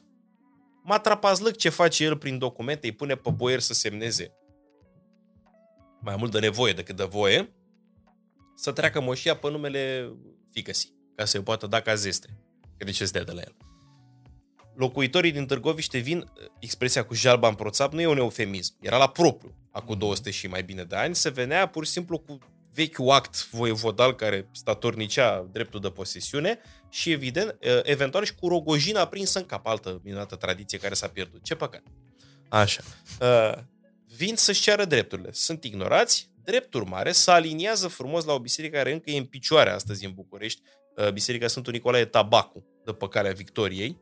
Okay. Tabacul n-are treabă cu fumatul, este de la tăbăcari. Da, da. Așa? Unde se duc și îl blesteamă toți pe vodă, stingând o lumânare într-un vas de păcură și zicând să se aleagă praful de... Așa. Că ne-a străinat moșia. blestem sau ba vodă Suțu moare la câteva luni de zile. Se pare că de fapt l-a ajutat medicul personal să moară, că trebuia să se întâmple revoluția cu Peteria și cu Tudor Vladimirescu. Așa.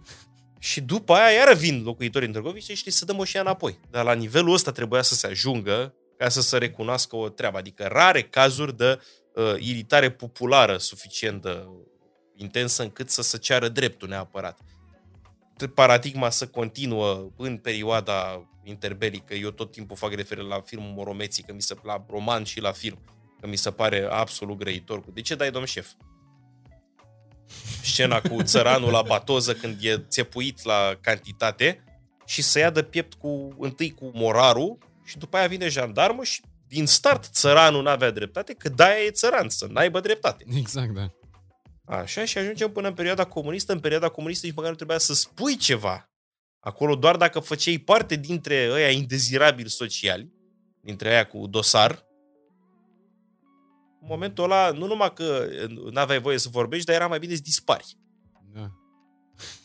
Adică, da, frustrarea asta noi o avem clar cu faptul că n-am avut dreptul la opinie o perioadă îndelungată și că acum dăm pe răscoale să avem toți dreptate.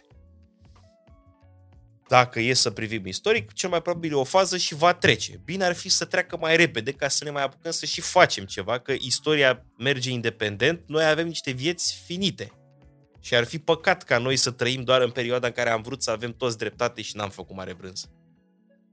O să intru într-un subiect puțin mai sensibil de data asta, având în vedere și ocupațiile tale și studiile tale.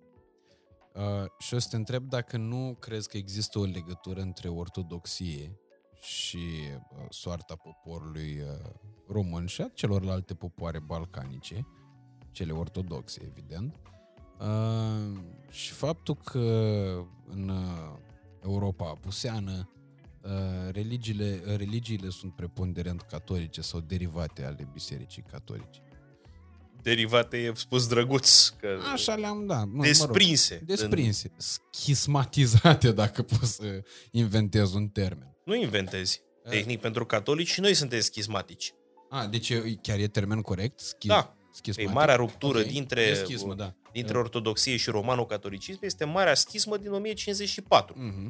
O treabă altfel pur politică. Nimeni care trăia la vremea aia în lume, oameni simpli, eu, tu, nu s-au prins brusc, știi, a trecut ziua Marii Schisme, eu sunt ortodox, ăla e catolic.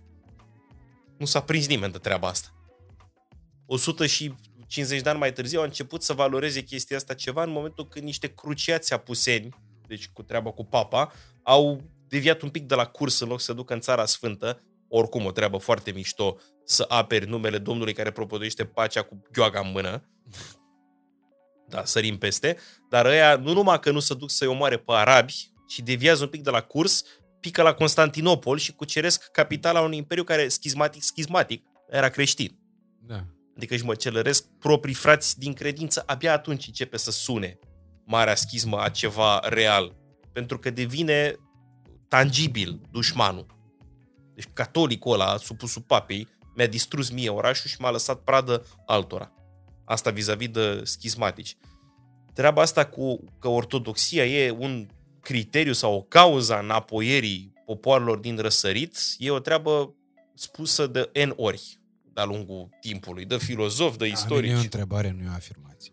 Nu, eu îți spun cariera ei. Adică s-a mai pus problema și s-a încercat să răspundă. Eu vin tot cu perspectiva geografică. Nu-i vina ortodoxiei că s-a dezvoltat în spațiu oriental.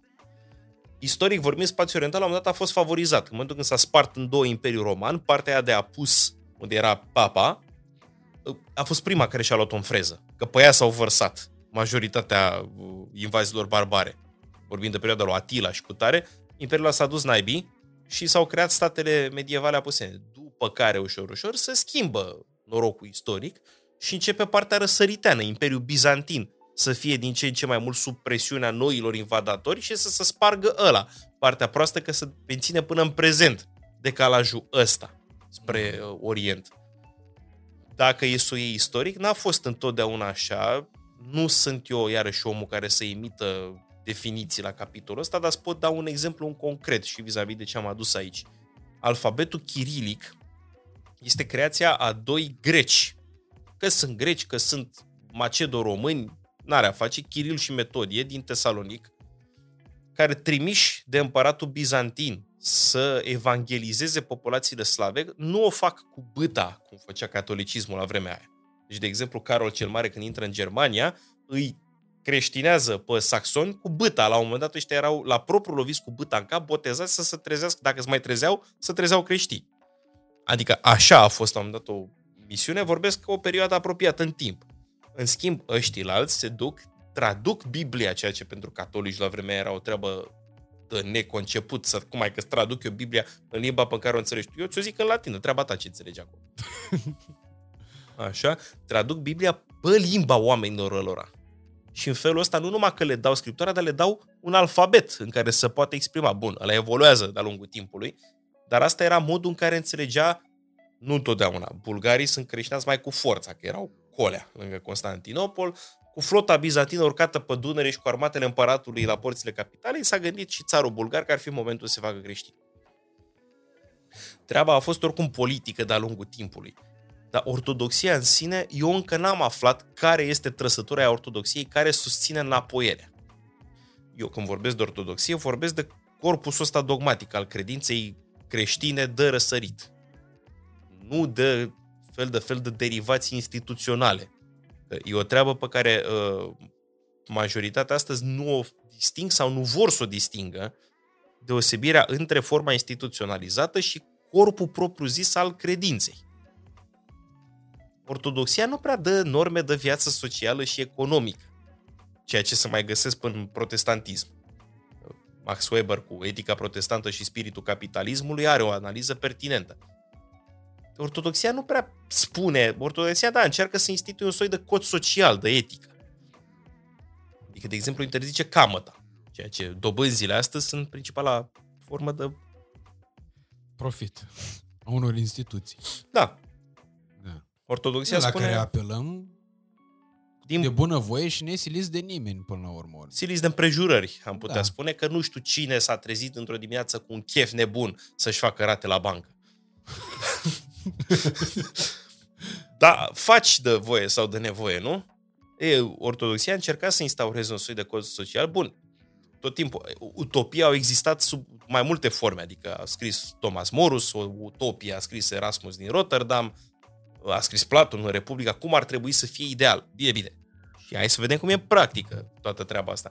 Dar eu n-am găsit până acum în doctrina ortodoxă ceva pe care să pot să-l bifez, să zic, aha, ăsta este criteriul de înapoiere. Da, și cu toate astea există o mulțime de discuții în direcția asta și mie mi se pare că noi totuși suntem puțin mai dogmatici. Decât catolicii, cu siguranță nu. Biserica Romano-Catolică este o biserică care a insistat foarte mult pe toate chestiile doctrinale, că ea a avut un oficiu pentru corectitudinea credinței poreclidă prieten Inchiziția. Mm. O treabă istorică, clară, certă, limpede. Instituțional vorbind, că au mai fost violențe cu temă religioasă și pe la noi nu contestă nimeni. Dar instituțional vorbind, Orientul Ortodox n-a avut ruguri. N-a mars vrăjitoare, n-a mars eretici, i-am condamnat, dar condamnările bisericești însemnau pur și simplu excluderea din corpul bisericii, că nu te mai împărtășești, nu mai participi la slujbe. Atât. Din punct de vedere bisericesc. Mm-hmm. Că după aia o autoritate politică, că erau împărații Bizanțului, că erau alții, alegeau să-ți mai tragă și o gheoagă în cap, aia nu mai ținea de biserică. Adică pentru ortodoxi în sine cruciadele au fost o stupefacție. Ana Comnena este absolut... nu că mirată, e confuză care e faza cu călugării care merg să se bată pentru Țara Sfântă. Bă, tu ești călugăr, stai și roagă-te. Ce cauți tu cu sabia în mână? Adică e un concept străin Orientului. Din punctul ăsta de vedere, strict doctrinal vorbind și istoric, ortodoxia se dovedește mult mai tolerantă. Nu suntem nici noi. Noastre. Până în zilele noastre, bun, nici să o ducem în extrema. Dacă ne ducem la Chiril, nu la inventatorul alfabetului, ci la patriarhul de astăzi de la Moscova, vezi că exact călugărul care nu se mai roagă, ci îndeamnă la bătaie. Bine. Și e un exponent suficient de important al ortodoxismului rus. Până la urmă, este aproape vreo 200 de milioane de oameni care ascultă cuvântul lui Kiril. În primul rând, e cu siguranță faptul că prin gura lui Kiril nu vorbesc toți ortodoxii ruși. Categorică, da. Doi la mână, nu încerc să scuz pe nimeni. Adică nu urmăresc actualitățile. Dacă religia propovăduiește cumva moartea semenilor, treaba aia nu are nevoie de vreo discuție. Nu. Scurt. În momentul ăla vorbești în numele tău, în numele cui vrei, nu vorbești în numele lui Dumnezeu. Aia e o treabă, n-are rost dezbatere pe tema asta. Istoric vorbind, Biserica Ortodoxă Rusă, din timpul lui Petru cel Mare, marele modernizator al Rusiei, până în perioada instaurării comunismului, devine pur și simplu un anexă de stat a statului moscovit, ulterior Imperiului Țarist, capitala Sankt Petersburg. N-are patriarh, este pur și simplu un departament de propagandă. În Rusia imperială, pe care Rusia lui Putin pare să o moștenească, biserica este strict legată de stat. Chestia asta e o moștenire a ortodoxiei, dar e pervertită față de doctrina bizantină. Bizanțul de aia are vulturul ăla cu două capete ca stemă. Un cap este patriarhul, puterea seculară care se ocupă de soarta oamenilor de pe pământ, și un cap este patriarhul, puterea spirituală, care se ocupă de sufletele celor păstoriți, dar strict în domeniul spiritualului. Adică nu are treabă cu chestiile din concret, din viața de zi cu zi ale supușilor. Împăratul n-are ce să caute. Singurul motiv pentru care Biserica Ortodoxă se poate opune statului este momentul în care statul atacă doctrina ei, istoric vorbind. Deci în momentul în care marile persecuții religioase din istorie, din Bizanț, iconoclasmul, de exemplu, când un împărat a zis fără icoane, biserica în momentul ăla a zis, ce treabă ai tu cu ce facem noi? Ce treabă ai tu cu icoanele? Nu-ți recunoaștem autoritatea. Și atunci au apărut persecuții. Dar în rest, că statul declară război cu tare, biserica n-are amestec la treaba asta, iar vocația eminamente a bisericii este aceea a păcii. Și bun, având în vedere și poziționarea de dată recentă a Bisericii Ortodoxe Române ca și instituție și totodată alinierea cu Biserica cu Ortodoxia de Rit Nou, cu Biserica Grecilor, ceea ce din nou mi se pare un alt pas către Occident. Stai, Biserica de Rit Nou, despre ce vorbești? Vorbesc despre Biserica Ortodoxă Română și despre greci, care astăzi, noi suntem singuri din zona asta care suntem de Rit Nou și nu respectăm calendarul. Te referi la calendar? Da, ok. La calendarul vechi, ceea ce mi se pare un pas destul de important în anumite delimitări, noi fiind singurii de pe aici, pe lângă faptul că suntem singurii latini, noi suntem singurii alături de greci care respectăm calendarul nou.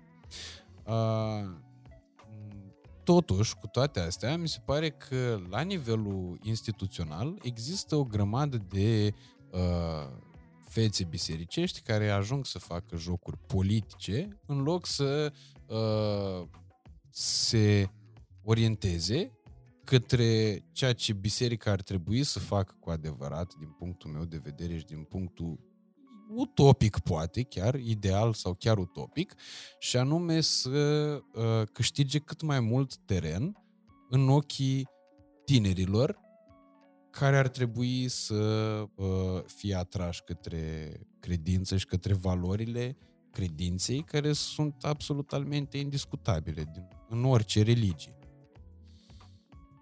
Acum ce vrea să răspund eu exact? Sunt curios de punctul tău de vedere, măsura în care e posibil să fie exprimat. Păi, e posibil să fie exprimat. Acum, faptul că eu sunt teolog nu înseamnă că vorbesc în orb de partea instituției bisericii. Dar nici nu-ți cer asta, nu-ți cer o părere de-a ta. Adică nu e... Că mi se pare limpede că, la nivel macro, Biserica Ortodoxă Română și-a adoptat o poziție de ceva ani încoace, nu e de ieri de azi. Care nume? Având în vedere faptul că ortodoxia românească și cea grecească s-a îndepărtat ușor, ușor de semnalul de la Moscova, care dicta până ceva vreme, Stai că o lămurim istoric, nu-i chiar așa. Ok. Mie mi se pare că e un semnal către modernizarea bisericii. Cu toate astea există exponenți care trag în direcția cealaltă. Mai mult răsăriteană decât cea apuseană. Acum, asta, vezi că vorbim cumva în preconcepții. Vis-a-vis de treaba cu calendarul, asta e o chestiune cumva de nișă, să zicem. Ok. A fost o treabă în 1923, un sinod local la Constantinopol, în care bisericile ortodoxe s-au reunit, încercând cumva să facă ajustarea față de vechiul calendar iulian, care, fiind calculat un pic imprecis, rămăsese în urmă suficient de mult, încât problema mare care era, că ajunge să ai Paștele iarna. Nu intrăm în detalii cum se calculează data Paștelor, pentru că are un reper fix. Paștele se calculează, un reper fix este echinocțiul de primăvară, 21 martie, și reperul schimbabil este prima duminică după prima lună plină de după echinocțiul de primăvară. Deci a venit echinocțiul, ai avut lună plină, prima duminică după e Paștele. Păi, dar și nu-i corect că duminica cu lună plină e a Florilor? Nu neapărat. Este prima duminică după ziua cu lună plină, că luna plină nu-i musai să cadă duminică. Ah, ok. La modul ăsta. Da. Îmi cer scuze. Duminica Florilor va fi întotdeauna o săptămână înainte de Duminica Paștilor. Da. Dar nu e în funcție de Duminica Florilor. Dar nu, eu știam că e prima duminică de după prima duminică cu lună plină și atunci de aia îmi calculam tot timpul în funcție de data Florilor, dar am trăit într-o eroare în cele tare. Scoate o duminică de acolo. Ok. Deci e prima duminică de după prima zi cu lună plină, de după echinocțiul de primăvară. Că la un moment dat, dacă aștepți o lună plină duminica, s-ar putea să treacă vreo câțiva ani până faci Paștele. Ceea ce ar fi păcat. Că luna plină vine la 29 de zile. Da, păi ouă, roșii, miel, brânză, chestii de astea. Așa. Calendarul iulian, înregistrând anual o întârziere de niște minute, la vreo 2000 de ani distanță, înregistra niște zile întârziere, ceea ce mutase echinocțiul de primăvară cam în iarnă. Ok. Și drept urmare asta, la Paște poți să ai situația în care îți vine luna plină fix în ziua cu echinocțiul, deci următoarea duminică e Paștele, cel mai devreme posibil. Varianta cea mai târziu posibil este când ai avut luna plină fix cu o zi înainte de echinocțiu, deci mai trece o lună aproape până când ai luna plină și până vine Paștele, ceea ce îl mută până mai. Ceea ce e mai pont, că e mai cald. Da, dar s-a întâmplat să cade Paștele foarte aproape de echinocțiu și cum echinocțiu era de fapt vis-a-vis de anul solar deja decalat cu vreo 2 săptămâni, îți pica Paștele iarna și e cam greu să vorbești de înviere, că e asociat simbolic cu învierea naturii care vine primăvara, tu stăteai și degerai acolo. Știi, asta a fost cumva motivul practic. Păi și de ce doar noi și grecii am făcut pasul ăsta? Pentru că restul au dat o treabă de sacralitate unui concept care nu e sacru, calendarul. Ok. Dar e ceea ce vorbeam, cred că tot așa o frecărt. Treaba, de ce nu-i bună întotdeauna tradiția? Că unele chestii bătucite de timp capătă o aură de sacralitate așa în ochii oamenilor. Dacă bunicul făcea așa și bunicul bunicului, păi atunci și noi trebuie să facem așa. Ceea ce sunt apucăturile antiprogres. Unele sunt bune, unele vin din instinct de conservare, de cutare, le ziceam leacuri băbești, acum aici e medicină homeopată. Și e modă. Da. Nimic nu e tranșabil chiar așa bun-prost. Dar în cazul ăsta, obiectiv vorbind, adică ideea e să o stai, să o privești din toate părțile, să te prinzi, băi, bine sau nu. Dat fiindcă vrei să ai sărbătoarea asta învierii într-o perioadă când și natura răspunde simbolisticii astea de înviere, de revenire din iarnă, nu vrei să o ai pe gerul bobotezii. Drept urmare s-a hotărât trecerea la unii, rușii, sârbii, au considerat că pur și simplu tradiția ține de calendarul ăsta. Ironia sorții face cumva că de-aia se cheamă calendar iulian, că este făcut pe timpul lui Iuliu Cezar. Deci este făcut în perioada când nu exista creștinism. Mm-hmm. Iuliu Cezar e mort în 44 înainte de Hristos de către un astronom păgân, Sosigene, din Alexandrie. Ăla e cel care deștept om, jos pălăria, pentru acum 2000 și ceva de ani să fii în stare să calculezi atât de bine anul solar având niște unelte. N-avea telescopul Hubble la dispoziție. Să fii în stare să calculezi anul cu o întârziere de câteva minute pe an, prietene, ești genial. Dar asta nu înseamnă că nu putem să perfecționăm toată treaba asta. E conferința de la Constantinopol în 1923, când unele biserici, Patriarhia de Constantinopol, Antiohia, Alexandria, Biserica Ortodoxă Română, Biserica Greciei și alții, nu sunt singuri. Armenii. Ăia nu sunt în corpul ortodoxiei. Ok. Așa, trec la calendarul nou, păcând alte biserici, în special din mediul slav, dar nu numai, și Patriarhia Ierusalimului, care e greacă. Stă tot pe calendarul vechi. Păstrează calendarul vechi. Asta explică de ce noi avem Crăciunul decalat. Românii, cu care îl sărbăm pe 25 decembrie, rușii pe 7 ianuarie. Da. În schimb, Paștele îl sărbăm împreună, pentru că și noi îl sărbăm pe calendarul vechi. Ca să menținem unitatea ortodoxiei, asta mi se pare mie totuși partea frumoasă.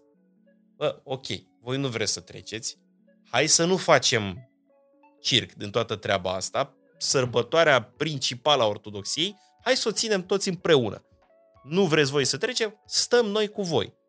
Treaba asta mie mi se pare cultura dialogului și maniera de a te înțelege. Mi se pare că ești capsoman, prietene, că ții de treaba asta, dar dacă tu vrei să ții de treaba asta, uite, de Paști, vin și eu cu tine și sărbăm împreună. Deci asta, Paștele, noi îl sărbăm, de-aia noi avem Crăciunul cu romano-catolicii, care sunt și ei după calendarul nou, dar Paștele îl sărbăm, metoda de calcul e aceeași, îl sărbăm împreună cu cei părit vechi, pentru că variază reperul fix. La fel, echinocțiul de primăvară e după. Așa. Asta este vis-a-vis de stil vechi și stil nou, deci nu are legătură neapărat cu caracterul progresist al unei biserici ortodoxe. Este strict referitor la cei care țin calendarul vechi și cei care țin calendarul nou. Ești de acord că semnalele ar conduce în direcția asta? Că e retrogradă ortodoxia? Nu, că e un pas către normalitatea Bisericii Ortodoxe Române, a Bisericii Ortodoxe Elene, către a înțelege niște lucruri simple. De exemplu, domnule, stai să vedem puțin, că noi ajungem să facem Paștele iarna, în cazul ăsta. De acord. Hai să o gândim puțin, că nu e numai cu tradiția și cu asta. Păi asta spuneam, tradiția poate fi valabilă, adică o treabă făcută îndelung. Uite, în literatură, tradiția este minunată. Dacă o operă literară era bună și acum 500 de ani, 1000 de ani și cită și acum, aia clar este o capodoperă a literaturii universale. Pentru că devine temporală, bine. Adică testul timpului la capitolul ăsta este în general valabil. Da. Alte chestii sunt valabile cât timp nu avem o variantă mai bună. Am găsit o variantă mai bună? Minunat! Acum, în planul strict dogmatic, cât timp crezi că există în Dumnezeu, Dumnezeu e neschimbabil. Că dogmele nu se învechesc. Calendarul nu e o dogmă. Dogmele constituie strict corpul de credință al Bisericii Ortodoxe. Nu sunt chestiile care se referă practic la viața omului.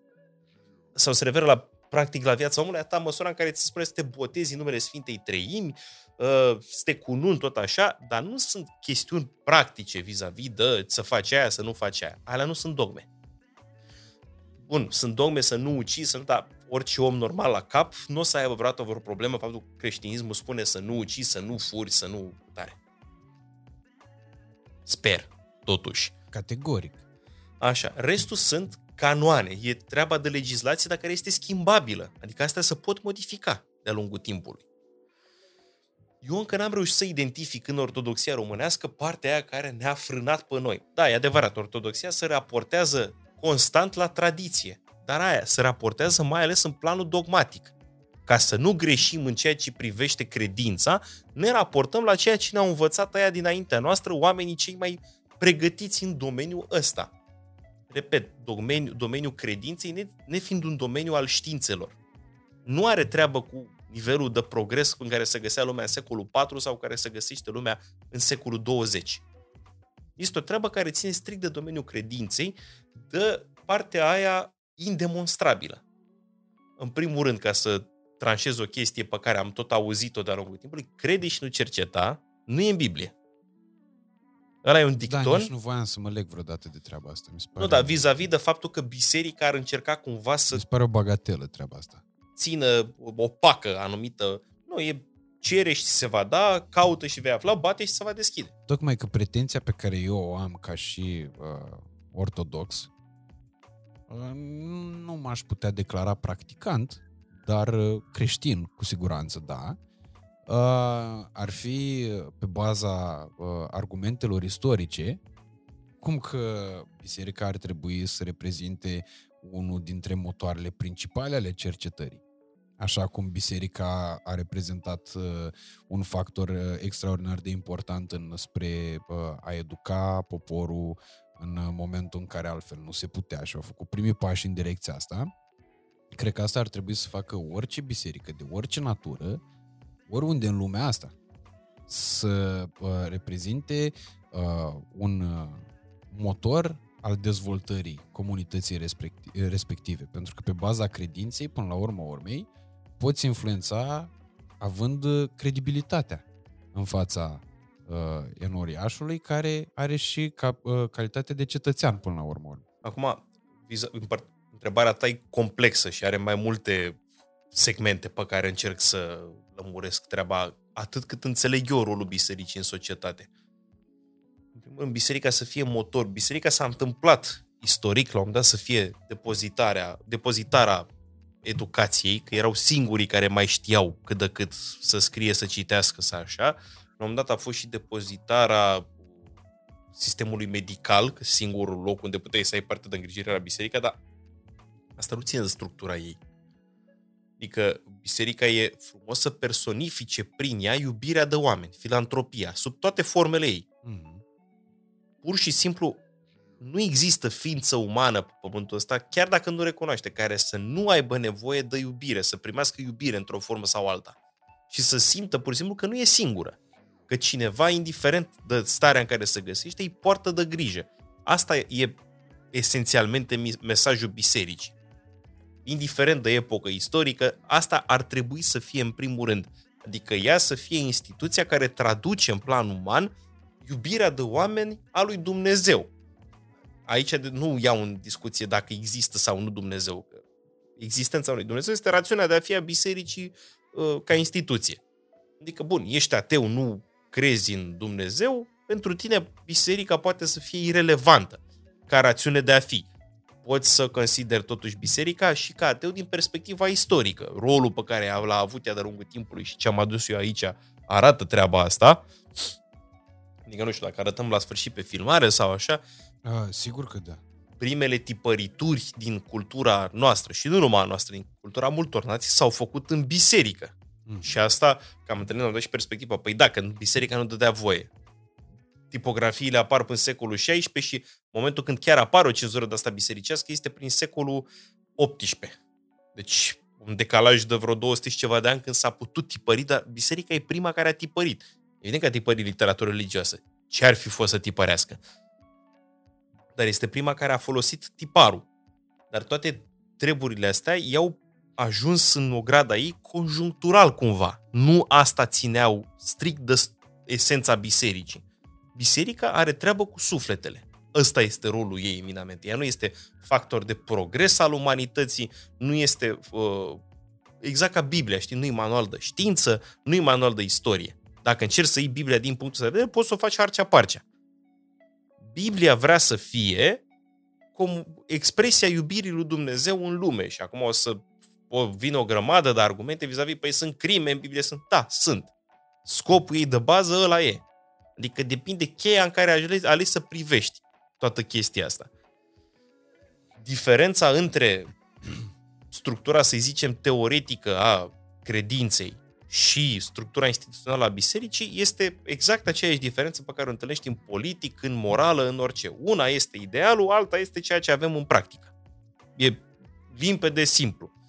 E adevărat că de la biserică să reclamă standarde mai înalte. Dar e o treabă cumva de percepție.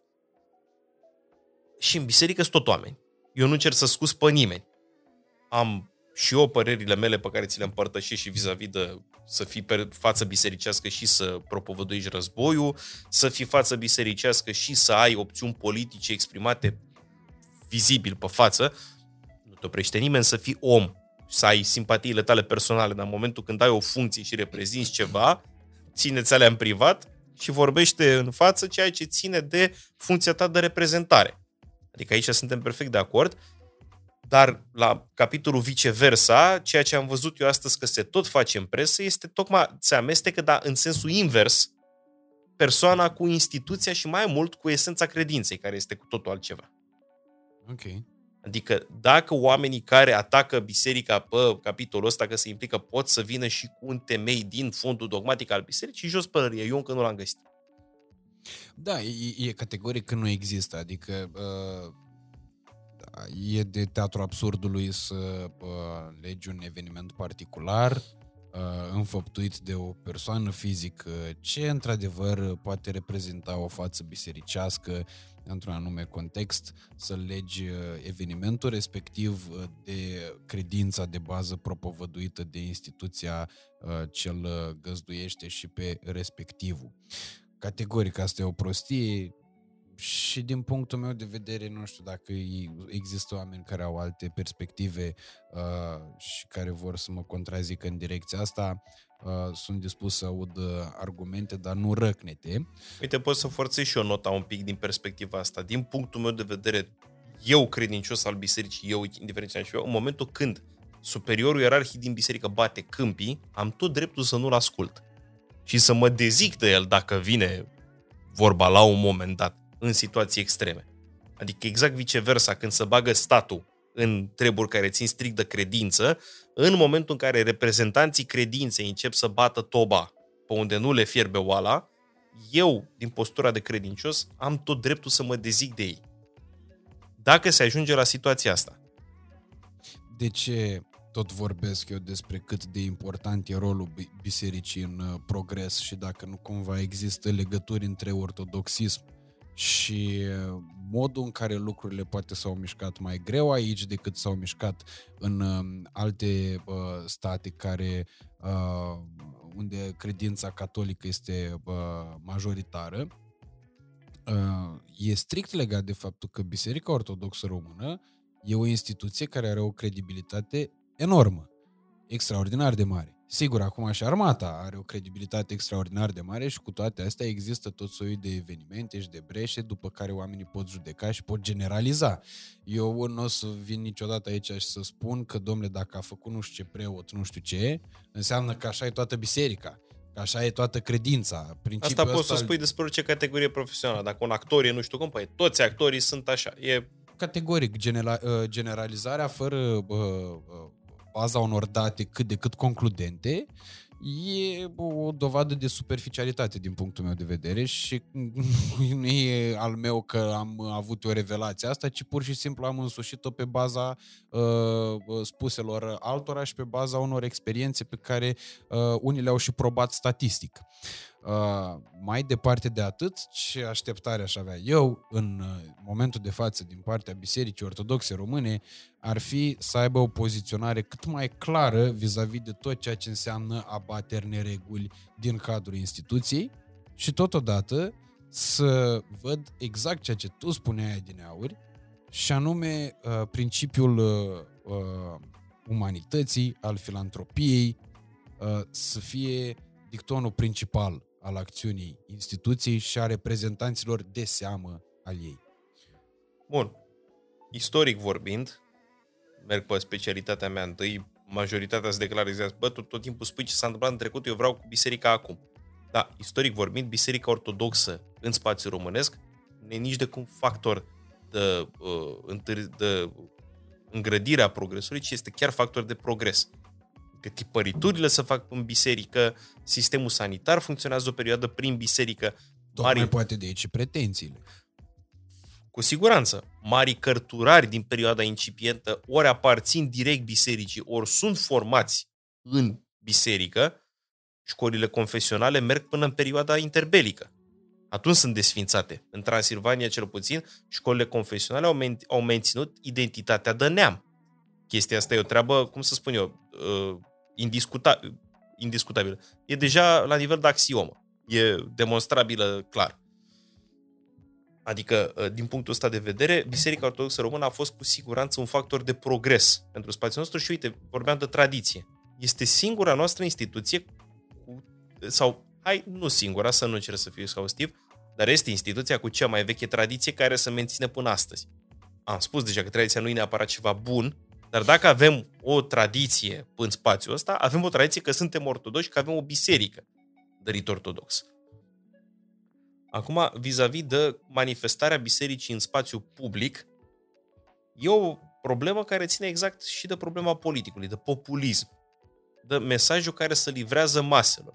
Da, cel mai probabil biserica e cazul să se adapteze la modernitate și să dea un mesaj adaptat zilelor noastre. Nu am multe de adăugat în perspectiva asta. Adică nu o să încerc să apăr pe nimeni. Exact ce ai spus tu, abaterile personale, sunt abateri personale tratate ca atare.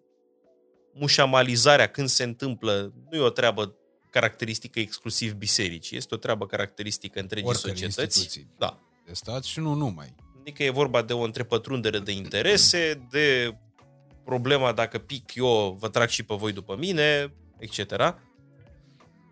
Asta e o treabă instituțională, deci ține de modul de funcționare intern al unei instituții, indiferent care este această instituție. Nu doar biserică. Biserica, în schimb, asta, ceea ce e ideea de bază, specificul ei este treaba spirituală. Biserica se ocupă, în primul rând, de sufletul omului. Asta este rolul ei eminamente, aceea de a avea grijă de sufletul omului. Ăsta este rolul personalului clerical, de a se îngriji de sufletele oamenilor. De sufletele oamenilor din viața cotidiană, mergând până la spovedit, împărtășit, purta de grijă. Da? Prezența în momentele cheie ale vieții, botez, nuntă, moarte, înmormântare, ăsta este rolul bisericii. Că, fiind instituție umană, are nevoie de clădire, are nevoie de aparat administrativ, asta vine de la sine. Purtam mai devreme discuția vis-a-vis de opulență, de cutare. Biserica, dacă o iei ca pe o instituție, răspunde la mărimea instituției respective.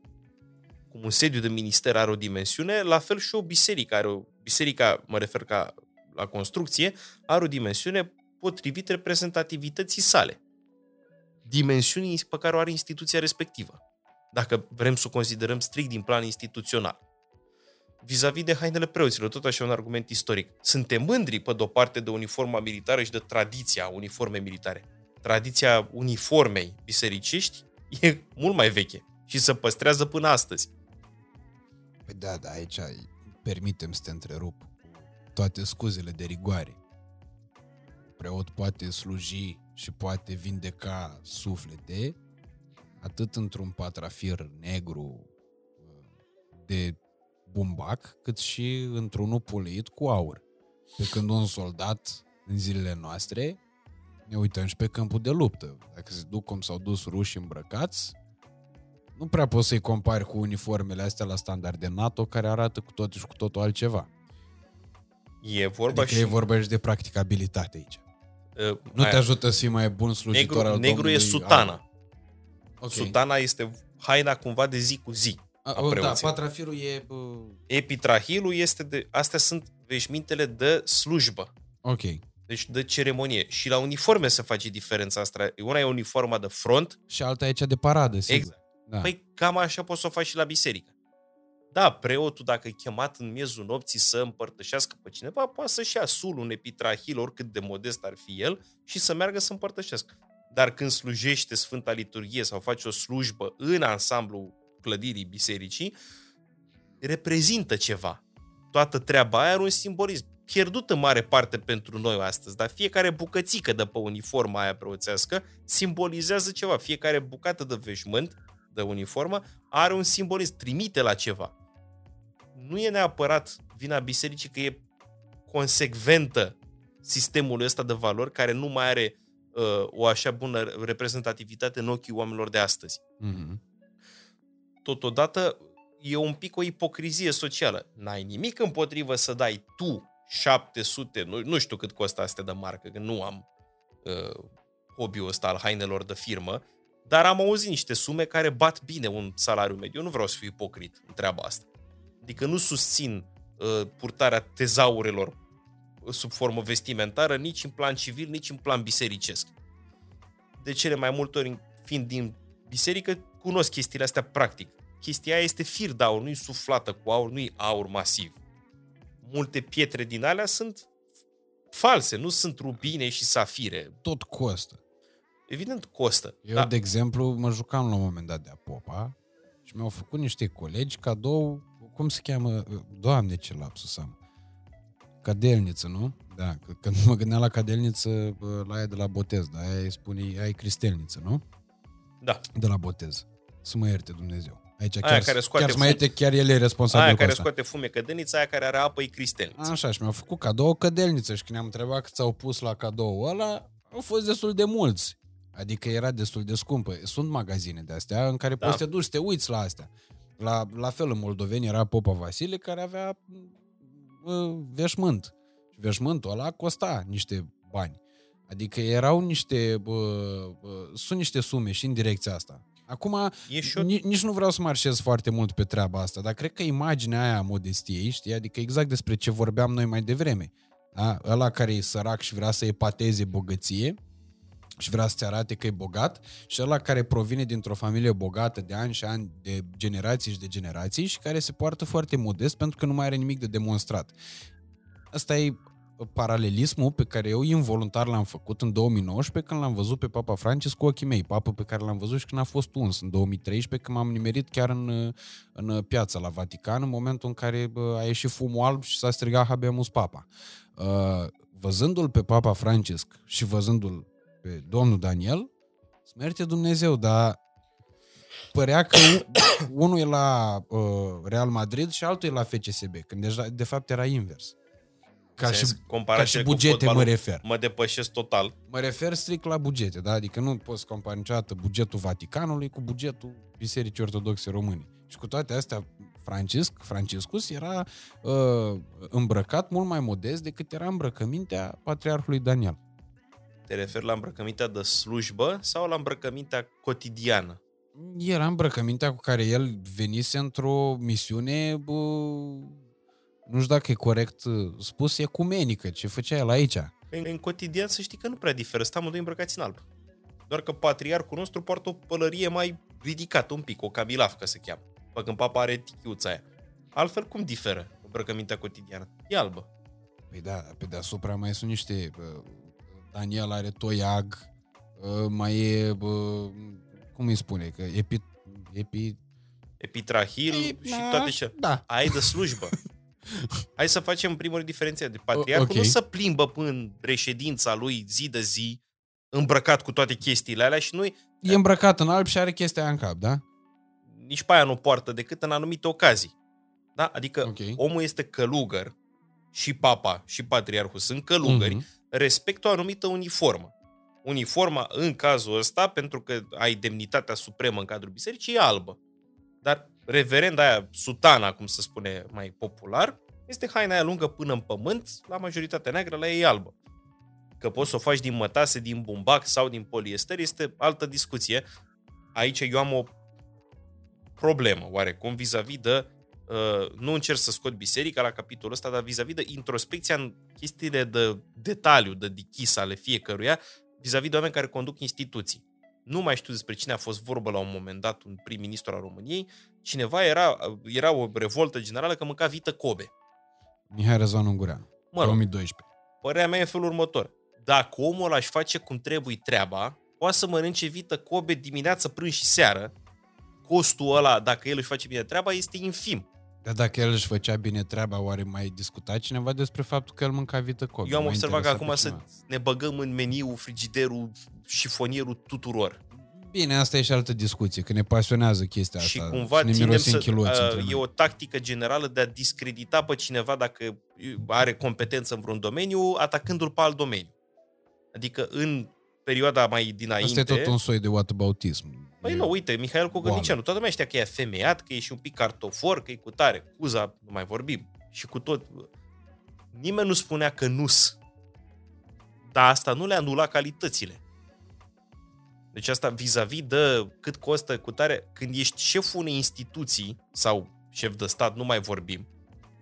La fel, era o treabă, la un moment dat, o poză care a circulat recurentă, popii cu Mercedes, era un limuzină Mercedes, nu știu de care, în fața hotelului Merio din București și scria un popă luat cu Mercedes. Popa ăla care era în poză era patriarhul Alexandriei și al întregii Africi. Venise în vizită în România. La vizite de stat nu ne deranjează să existe mașini de protocol. La biserică, brusc, ăla trebuie să meargă cu trotineta. Chestia asta mie nu mi se pare relevantă, pur și simplu din planul macro. Băi, ăla reprezintă o dita mai instituția. În bugetul ăla al instituției, aia e o treabă infimă. Și este noțiunea de protocol care exista de când e lumea. Da, dar e și noțiunea de puterea exemplului. De acord pe de-o parte. Știi? Pentru că, uite, de exemplu, Zelenski... Treabă grea, trebuie să mă hidratez. Zelenski de ce prinde atât de mult astăzi? Pentru că vezi că apare în combinezonul ăla de-l găsești la Decathlon, așa... De acord, dar asta este exact maroniu. Ce spuneam, o treabă de reprezentare și o treabă de populism la un moment dat. Adică ce contează mai mult, ce porți sau ce spui? Pentru că chestia aia nu contează... Ce mesaj transmiți? Nu contează cât de lung am părul, mai presus e ce și cum gândesc, merge de ambele părți. Eu pot să fiu îmbrăcat ca acum 1000 de ani. Dacă e mesajul meu actual, ce contează mai mult? Deci la fel cum hipsterii din perioada comunistă spuneau, bă, ce aveți cu noi că suntem îmbrăcați? Important e ce vorbim.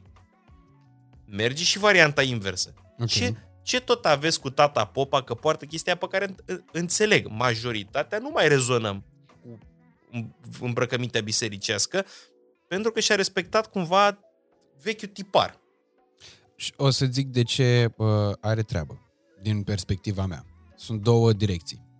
Prima direcție a faptului că, în primul și în primul rând, domnul părinte care poartă chestia respectivă se bucură de niște foarte multe avantaje din partea bugetului de stat. Prima dată. A doua oară, legat de aceasta, adică e 1.b, a fost 1.a, urmează 1.b, și sper să fiu foarte coerent aici, deși am observat că în ultima vreme devin foarte greoi în exprimare și asta cred că din cauza faptului că devin prost. Eu cred că e de la a doua sticlă. Nu, că e de luni de zile și am filmat podcasturi și treaz. Nu știu ce dracu se întâmplă, să mă ierte Dumnezeu. 1.b e în legătură cu faptul că acel om se adresează de cele mai multe ori unor oameni aflați în niște nevoi crunte. Sau dacă nu crunte, se adresează unor oameni pentru care biserica și Dumnezeu poate reprezenta unica lor soluție și unica lor speranță. Iar punctul 2, tocmai pentru faptul că astfel de apucături îi ajută foarte mult pe cei care vor să decredibilizeze biserica și credința cu orice preț în a o face. Pentru că le oferă pe tavă motive pentru care se poate ataca biserica și instituția care nu au nicio legătură cu treaba asta de fapt și îndepărtează atenția de la ceea ce spune domnul părinte la ceea ce face sau ceea ce poartă respectiv. Stai, ca apucătorul te referi la ce poartă? Da, mă refer la... mersul cu Mercedes, la multe alte lucruri, la replica, declarația patriarhului Daniel, dai un ban, dar nu stai în față, cum era, dai un ban, dar... Iei ceva frumos, te referi la aia. Așa, dar iei ceva frumos și multe altele. Adică astea sunt puse strict pe tavă celor poartă, care vor să decredințeze asta. Nu s-a apucăturile lui, omul respectă tradiția. Adică exact, paralela e corectă. Uniforma din armată există una și în biserică. Te conformezi la ceea ce s-a făcut de 1000 de ani. Acolo nu e o apucătură, nu s-a trezit el să spună vreau să port de aia. Poate să varieze într-adevăr la materialele pe care le folosești. Mm-hmm. Adică dacă într-adevăr e mătase, e fir de aur, e piatră prețioasă, e aur masiv, în cazul mitrei, da, acolo este o treabă, mă rog, un pic în plus, decorativă. Dar în sine, veșmintele alea purtate, alea sunt o uniformă. Adică asta este o treabă până la urmă, dacă tot lăsăm pe toată lumea să aibă specificul ei, de ce nu lăsăm și biserica să aibă specificul ei? Nu are nimeni din afară mai multă competență în domeniul ăsta decât biserica vis-a-vis de vestimentație. Adică înainte să știi simbolismul lor, mie mi se pare un pic grăbit să le critici. Chestiile alea au un simbolism în tot cadrul cultului, strict vis-a-vis de veșminte, vis-a-vis de mașini de cutare, asta eu nu, să nu se înțeleagă că încerc disperare să iau apărarea, dar este tot o instituție de stat. Nu, e dialog, adică... Nu, în ceea ce privește atitudinea mea vis-a-vis de chestia asta. Tu nu trebuie să pleci convins de aici de faptul că eu reprezint un punct de vedere corect și că, da, domne, mai trebuie lucrat la chestia asta. E o discuție pur și simplu în care fiecare își aduce propriile argumente până la urmă urmei. Da, da. Și n-am intrat în discuția asta având în vedere calitatea ta de oarecum om care să aibă legături cu zona bisericească, ci pur și simplu, având în vedere faptul că tu cunoști o situație mai bine poate decât o poate explica altcineva. Asta, adică trecând peste glumele foarte valabile din segmentul ăsta, instituțional vorbind, că merge cum merge de sus, așa cum merg toți miniștrii, n-are vreo mare relevanță. Te interesează mesajul omului și activitatea lui propriu-zisă. Din punct de vedere al conducerii propriu-zise, al instituției bisericii, și sunt foarte atent cum îmi pun cuvintele, omul e un succes. Nu ai ce să-i spui. Dacă te referi la Daniel? Da. Da, ok. Că din punct de vedere al administrării, poate să meargă cu 3 Mercedes-uri. Da, că a fost un manager foarte competent. Da. Cum este receptat de public, asta la un moment dat ține nu doar de el. Este vizibilă treaba asta, o campanie susținută antibiserică. Repet, eu nu o spun din perspectiva uneia care ar ține musai partea bisericii. O vezi cu ochiul liber.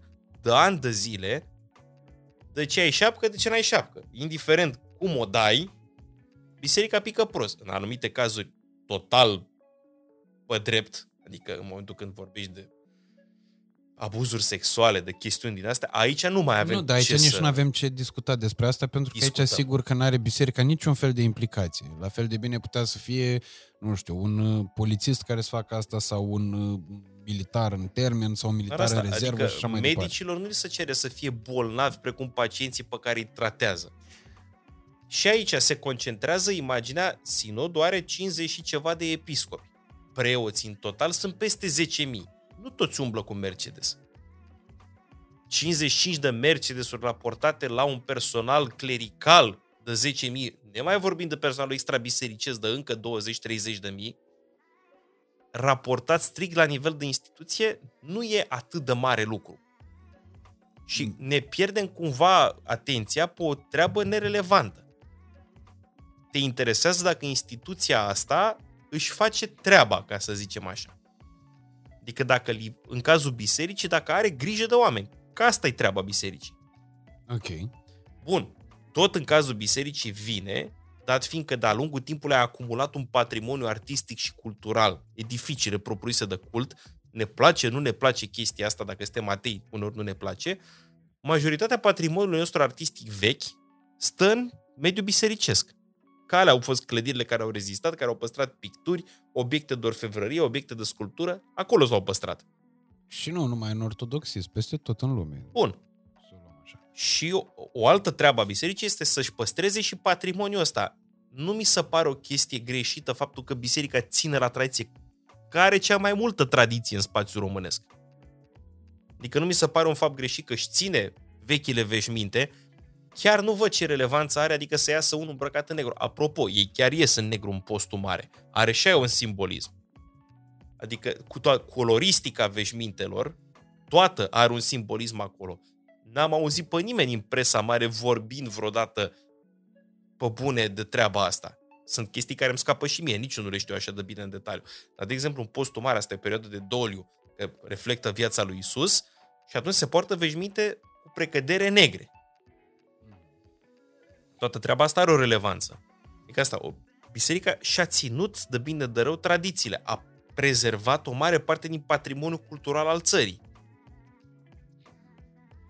Acolo a făcut bine, aceeași trăsătură e proastă în altă parte, aici mi se pare un pic o treabă de subiectivism.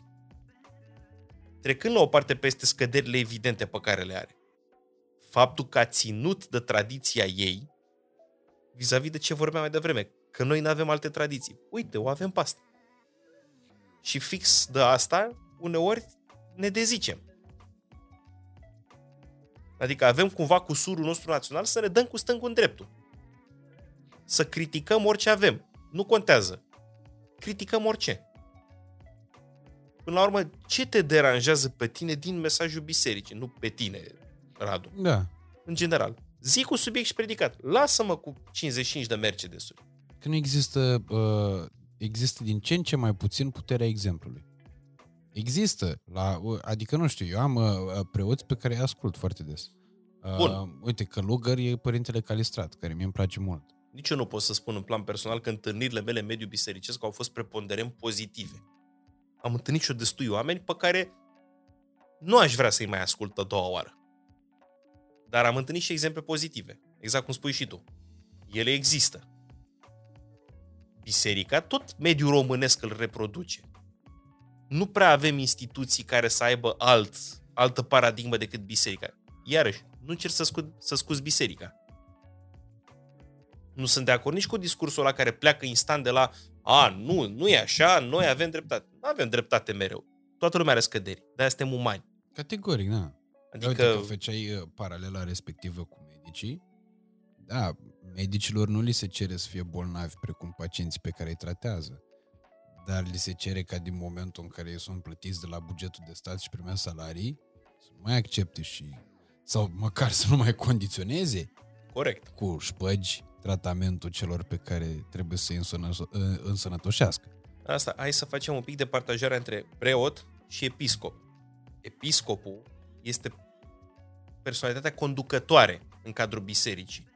E o treabă normală în evoluție istorică să se bucure de un anumit prestigiu.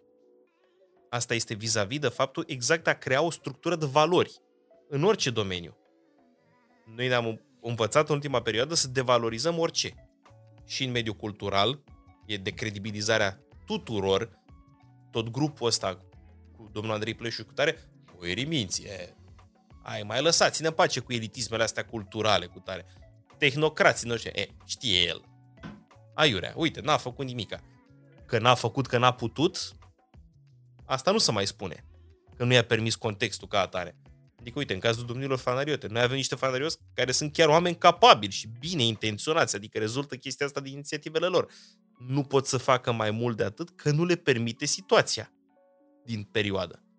Și la fel și în biserică. Sunt oameni în regulă acolo. Sunt oameni care își respectă, din contactele mele personale, din ceea ce am întâlnit până acum. Sunt oameni care își respectă menirea lor de acolo. La un moment dat, nici presa nu insistă pe treaba asta. Asta e o treabă știută, practicată în toate domeniile. Dacă vrei să... E o treabă din perioada sovietică. Tu aruncă cu rahat, că ceva rezultă din treaba asta. Mm-hmm. Știi? Propaganda merge.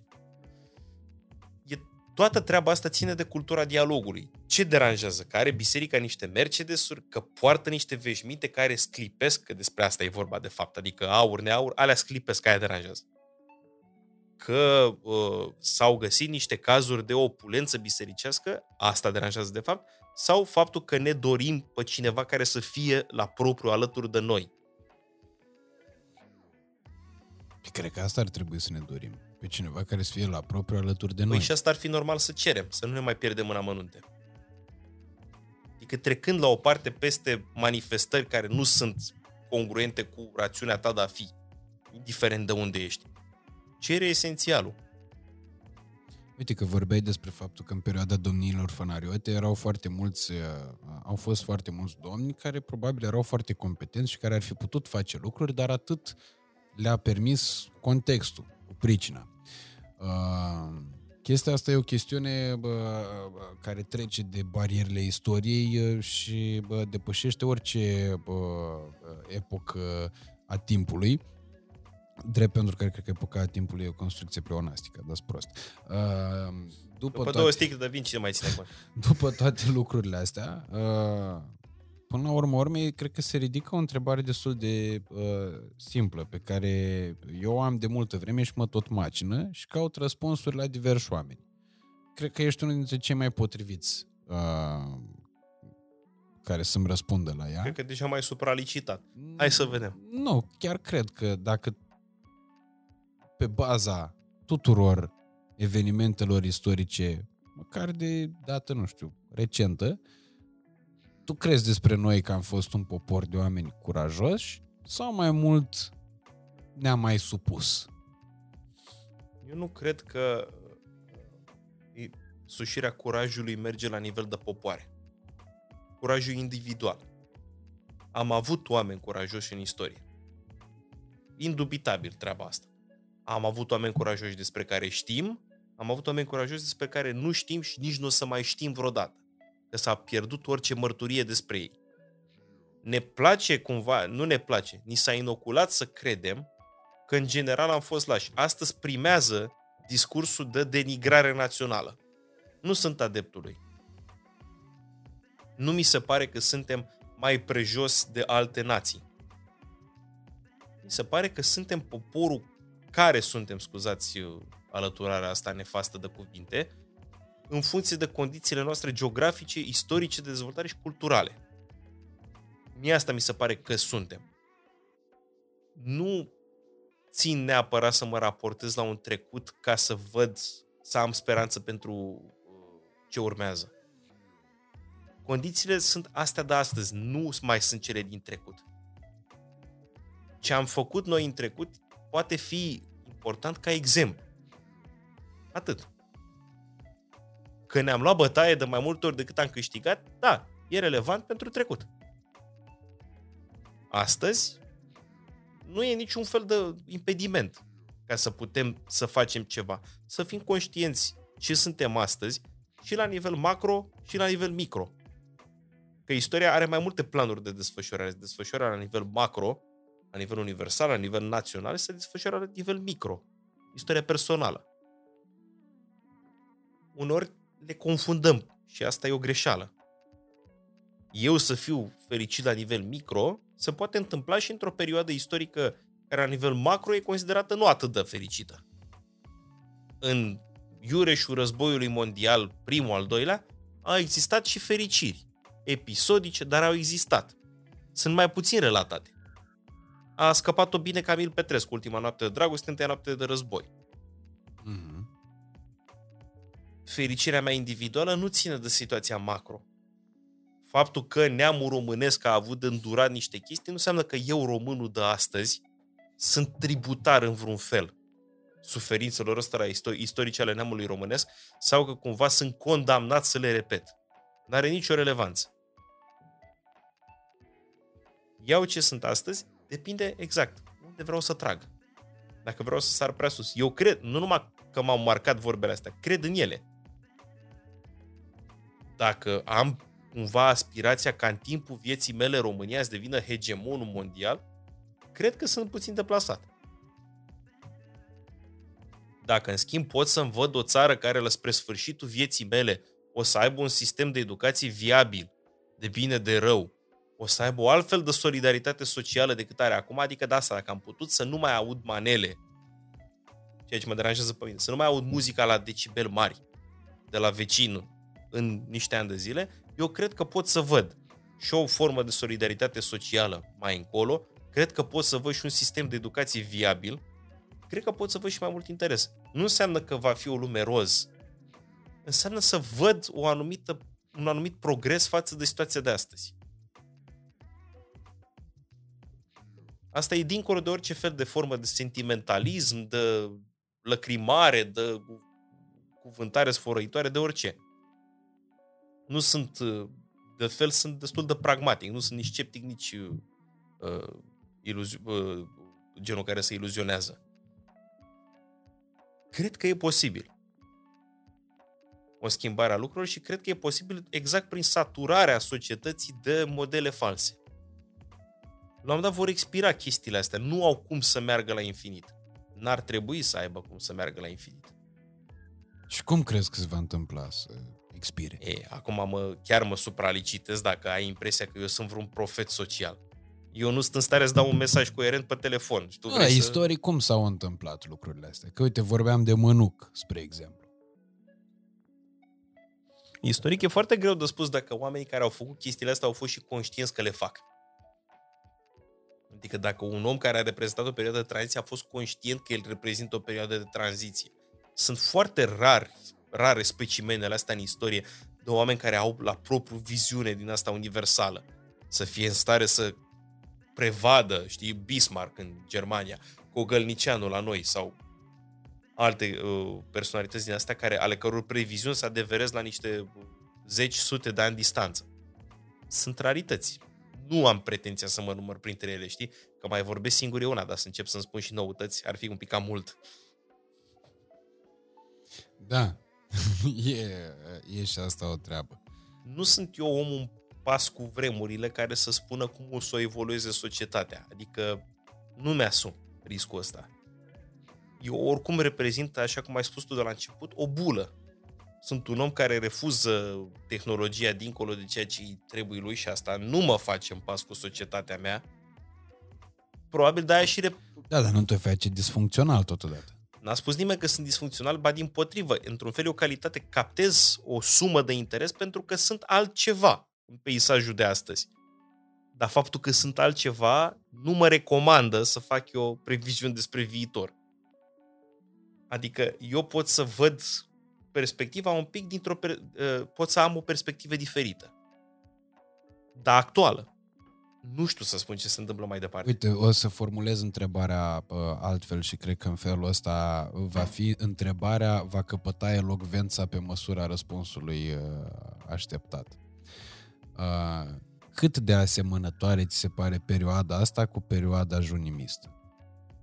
Nu e. Dar pot să-ți fac o traducere altfel istorică. Dacă e să ne mutăm 200 de ani în urmă, avem un fel următor. Perioada fanariotă. Perioadă caracterizată de corupție, de jafuri, de tulburări externe masive, de un oarecare progres cultural. Ne place sau nu, fanarioții nu sunt eminamente răi, au părțile lor pozitive. Se încheie în 1821. 1821-1848, o perioadă eminamente de schimbări. Da? Adică se schimbă de la port, de la gastronomie, de la moravuri, de la raportare socială, de la sistem politic, orice. Azi e așa, mâine e așa, azi vin rușii, mâine vin turcii, nimeni nu știe exact ce se întâmplă, dar e o perioadă de efervescență. 1848-1866, perioadă de încet, încet cristalizare. Ăia care nu sunt realiști dispar ușor de pe scena politică. 1866, 1914-16, perioadă de consolidare. Se stabilește ăsta-i drumul, ăsta mergem și se insistă pe el. Și ăsta devine factor de progres. 1916-1939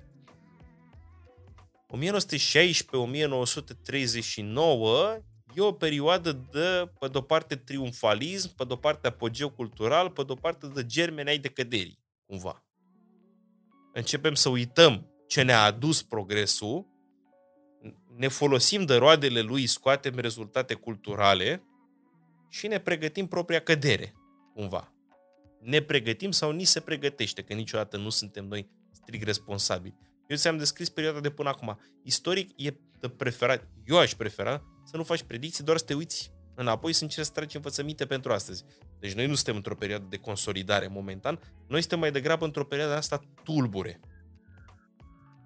Adică a fost o perioadă de persecuție accentuată, acum, obiectiv vorbind, cel puțin politic, nu ai o perioadă de persecuție, de bine, de rău, putem să purtăm discuția asta fără să bată brusc cineva la ușă acum să ne bage într-o dubă, sper. Sigur că da. Așa, deci avem... Pentru asta avem garanții. Avem garanția că nu este o perioadă de oprimare. Garanția optimismului. Așa, cel puțin. Nu o să bată la ușă, așteaptă să terminăm transmisia și după, pe drum spre casă, ne trezim fiecare trași frumos pe dreapta. Glumesc. Dar suntem într-o perioadă de tulburări, nu suntem într-o perioadă de consolidări momentan. Adică acum încă, ne place sau nu, se așează lucrurile. Cel puțin asta este viziunea mea istorică, să zicem așa. Și tocmai de asta mie mi se pare că trăim niște vremuri istorice. Dacă avem norocul să fie ciclic, poate prindem în timpul vieții noastre și o perioadă de consolidare, când se vor așeza cumva lucrurile. Istoric vorbind, cam trebuie să dai un pic cu curul de pământ ca să înceapă o perioadă de urcuș. Partea proastă este că nu întotdeauna rămân aceiași care au dat cu curul de pământ, aia care și urcă. Unii se mai pierd pe parcurs istoric. Da, și asta e o chestiune de ce ține de soarta omului potrivit la momentul potrivit și la locul potrivit, dar cred că e important să fim și optimiști într-o oarecare doză și în același timp să fim într-o doză și mai ridicată realiști și conștienți de conștient era cuvântul care îmi stătea mie în minte când ai început tu să spui și să știm ce vrem. și să știm și ce putem din ceea ce vrem. Nu te oprește nimeni să așa înveți, să încerci. Poți să încerci odată să-ți testezi limitele. Dacă tu continui să tragi spre stele, crezând că o să nimerești în ele, mult succes! Da, sigur, noi acum am putea visa spre hegemonie, apropo de ceea ce vorbeai mai devreme, dar cu siguranță nu cred că dacă n-am atins-o și dacă n-am reușit să, și dacă am reușit să nu ne frustrăm de faptul că n-am atins-o, dar măcar am devenit o democrație funcțională, cred că am putea să fim fericiți. Și cred că am putea fi fericiți și de parcursul de a ajunge până acolo, apropo de bucuriile pe care le-am putea trăi în timpul vieții și nu pe cele pe care le așteptăm să ni se întâmple cândva și poate cândva ăla nu mai vine niciodată. Mi s-a tras un pic, acum văd că umblă iar o mentalitate iacobină din perioada Revoluției franceze. Dacă trebuie să fii progresist, este musai, domnule, să fii pur, să nu faci aia, să nu faci aia, să nu faci aia. Cine Dumnezeului în toate mințile, după atâtea sute de ani de exemple, leagă faptul să nu faci aia de treaba progresului? Nimeni. Nu poți să și muncești, să te și bucuri. Așa-i firesc să fie. Nu cere nimeni ca progresul să fie o treabă sumbră, gri, întunecată, în care ne refuzăm orice bucurie. Viața chiar e frumoasă. Perioada aia sumbră, gri și întunecată, nici nu prea văd cum ar putea să fie înrădită cu progresul. Poate fi, dacă vorbești de industria metalurgică. Dar nu lucrăm toți în domeniul ăla și muncitorul din industria metalurgică mai merge și acasă. Exact. Adică se pot găsi debușeuri de oriunde ai fi și în orice situație ai fi. Dacă ești conștient unde te afli, fii realist, unde sunt. Nu încerca să te mai păcălești cu iluzii, ceea ce ne livrează realitatea virtuală copios în ultima perioadă. Fii conștient de unde ești tu real, de ce te poți bucura acum, în imediat, și caută să și faci ceva. Indiferent cât de puțin ai făcut, caută să-l faci. Mai bine puținul predictibil decât multul imaginabil, să spunem așa. Am filozofat un pic cam mult, să zic, pe final. Mie mi se pare că, adică nu mi se pare, am certitudinea personală a faptului că, exact așa cum așteptam, discuția asta a fost una dintre cele mai savuroase pe care eu le-am purtat aici pe canalul ăsta de când fac podcastul ăsta după 70 ceva de episoade. Ești mai bătrân decât credeam. Îți sunt recunoscător teribil pentru faptul că mi-ai acceptat invitația și pentru faptul că ai venit aici. Îți sunt recunoscător și pentru faptul că ai făcut tot ce ai făcut până în momentul de față a vieții tale, încât să ai o optică destul de limpede asupra unor chestiuni care există într-o nebuloasă a generalităților. Și cu toate astea, tot ce pot să-mi doresc e ca pe viitor, având în vedere ceea ce se va mai întâmpla de acum înainte, să ne mai revedem, dacă nu la aceeași măsuță, poate la altă masă, în momentul în care o să o schimbăm, dar cu același gând. Sunt de prietenoasă și asta. E, dar acum, trebuie să, știi, ca să fim progresiști, trebuie să o schimbăm. Normal, să demodează, să trecem la una de marmură, la un moment dat. Nu să punem o foiță de aur aici. Sper. Așadar, îți mulțumesc mult de tot, Damian, pentru episodul ăsta. E unul dintre cele mai lungi totodată. Dacă ne uităm la ceas, 4 ore, e acolo unde au mai ajuns doar 2 campioni ai acestui podcast, și anume Augustin Viziru și Cătălin Oprișan. Păi cu domnul Oprișan am realizat și eu un record de expunere și dacă vrei mai vorbim o oră ca să depășim orice record. Eu aș mai vorbi cu mare drag, dar nu știu cât de mult aș mai putea să mai pun niște întrebări concludente, pentru că mi se pare că discuția se transformă într-una foarte personală, pentru că încep să-mi satisfac într-un mod egoist cam toate curiozitățile personale și nu mă mai gândesc la interesul general al publicului din momentul de față. Adică... Și nu fix despre chestia asta vorbeam, de a apela la ceea ce ai tangibil în față. De fapt, asta, disponibilitatea de a dialoga, noi e să tindem spre absolut fiecare, ci de a ne explica unii altora nelămuririle personale. Toți sigur avem, de fapt, nelămuriri personale. Ne complacem crezând mereu că sunt nelămuriri generale. Nu sunt. Hai să nu mai subscriem la curente și să aflăm fiecare ce ne interesează. Eu asta încerc să fac. Dacă am ceva prin care pot să spun, cu care pot să spun că mă mândresc, este că de ceva ani încoace încerc să aflu ce mă interesează pe mine.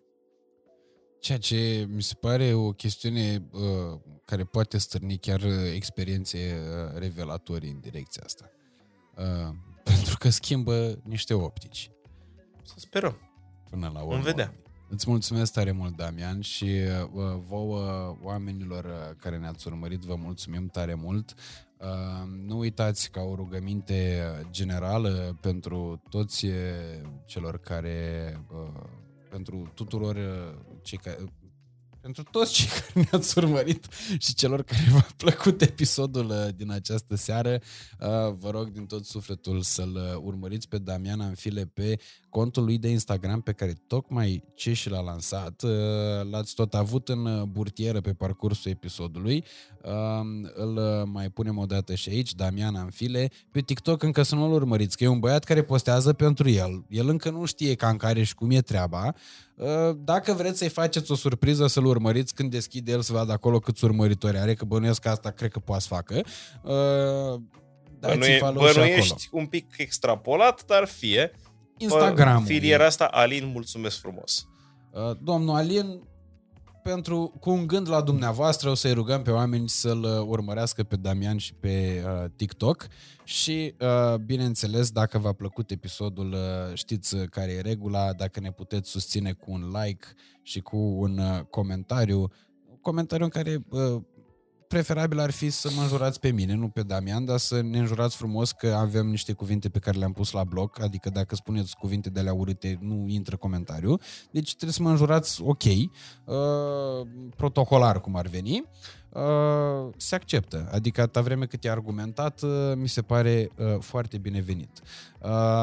Pe de altă parte, să distribuiți episodul dacă v-a plăcut într-atât de mult, iar dacă vreți să ne susțineți în crearea unui conținut exclusiv și unui conținut mai de calitate din punct de vedere tehnic, vă așteptăm să ne deveniți membri ai comunității noastre accesând butonul de join, unde puteți alege dintre cele 3 variante pe care vi le-am pus acolo la dispoziție, 3 variante de abonamente în funcție de posibilități și de dorință totodată, că și asta e un criteriu. Dacă nu vreți, aia e, sănătate și un praz verde, vă mulțumim tare mult că vă uitați la noi.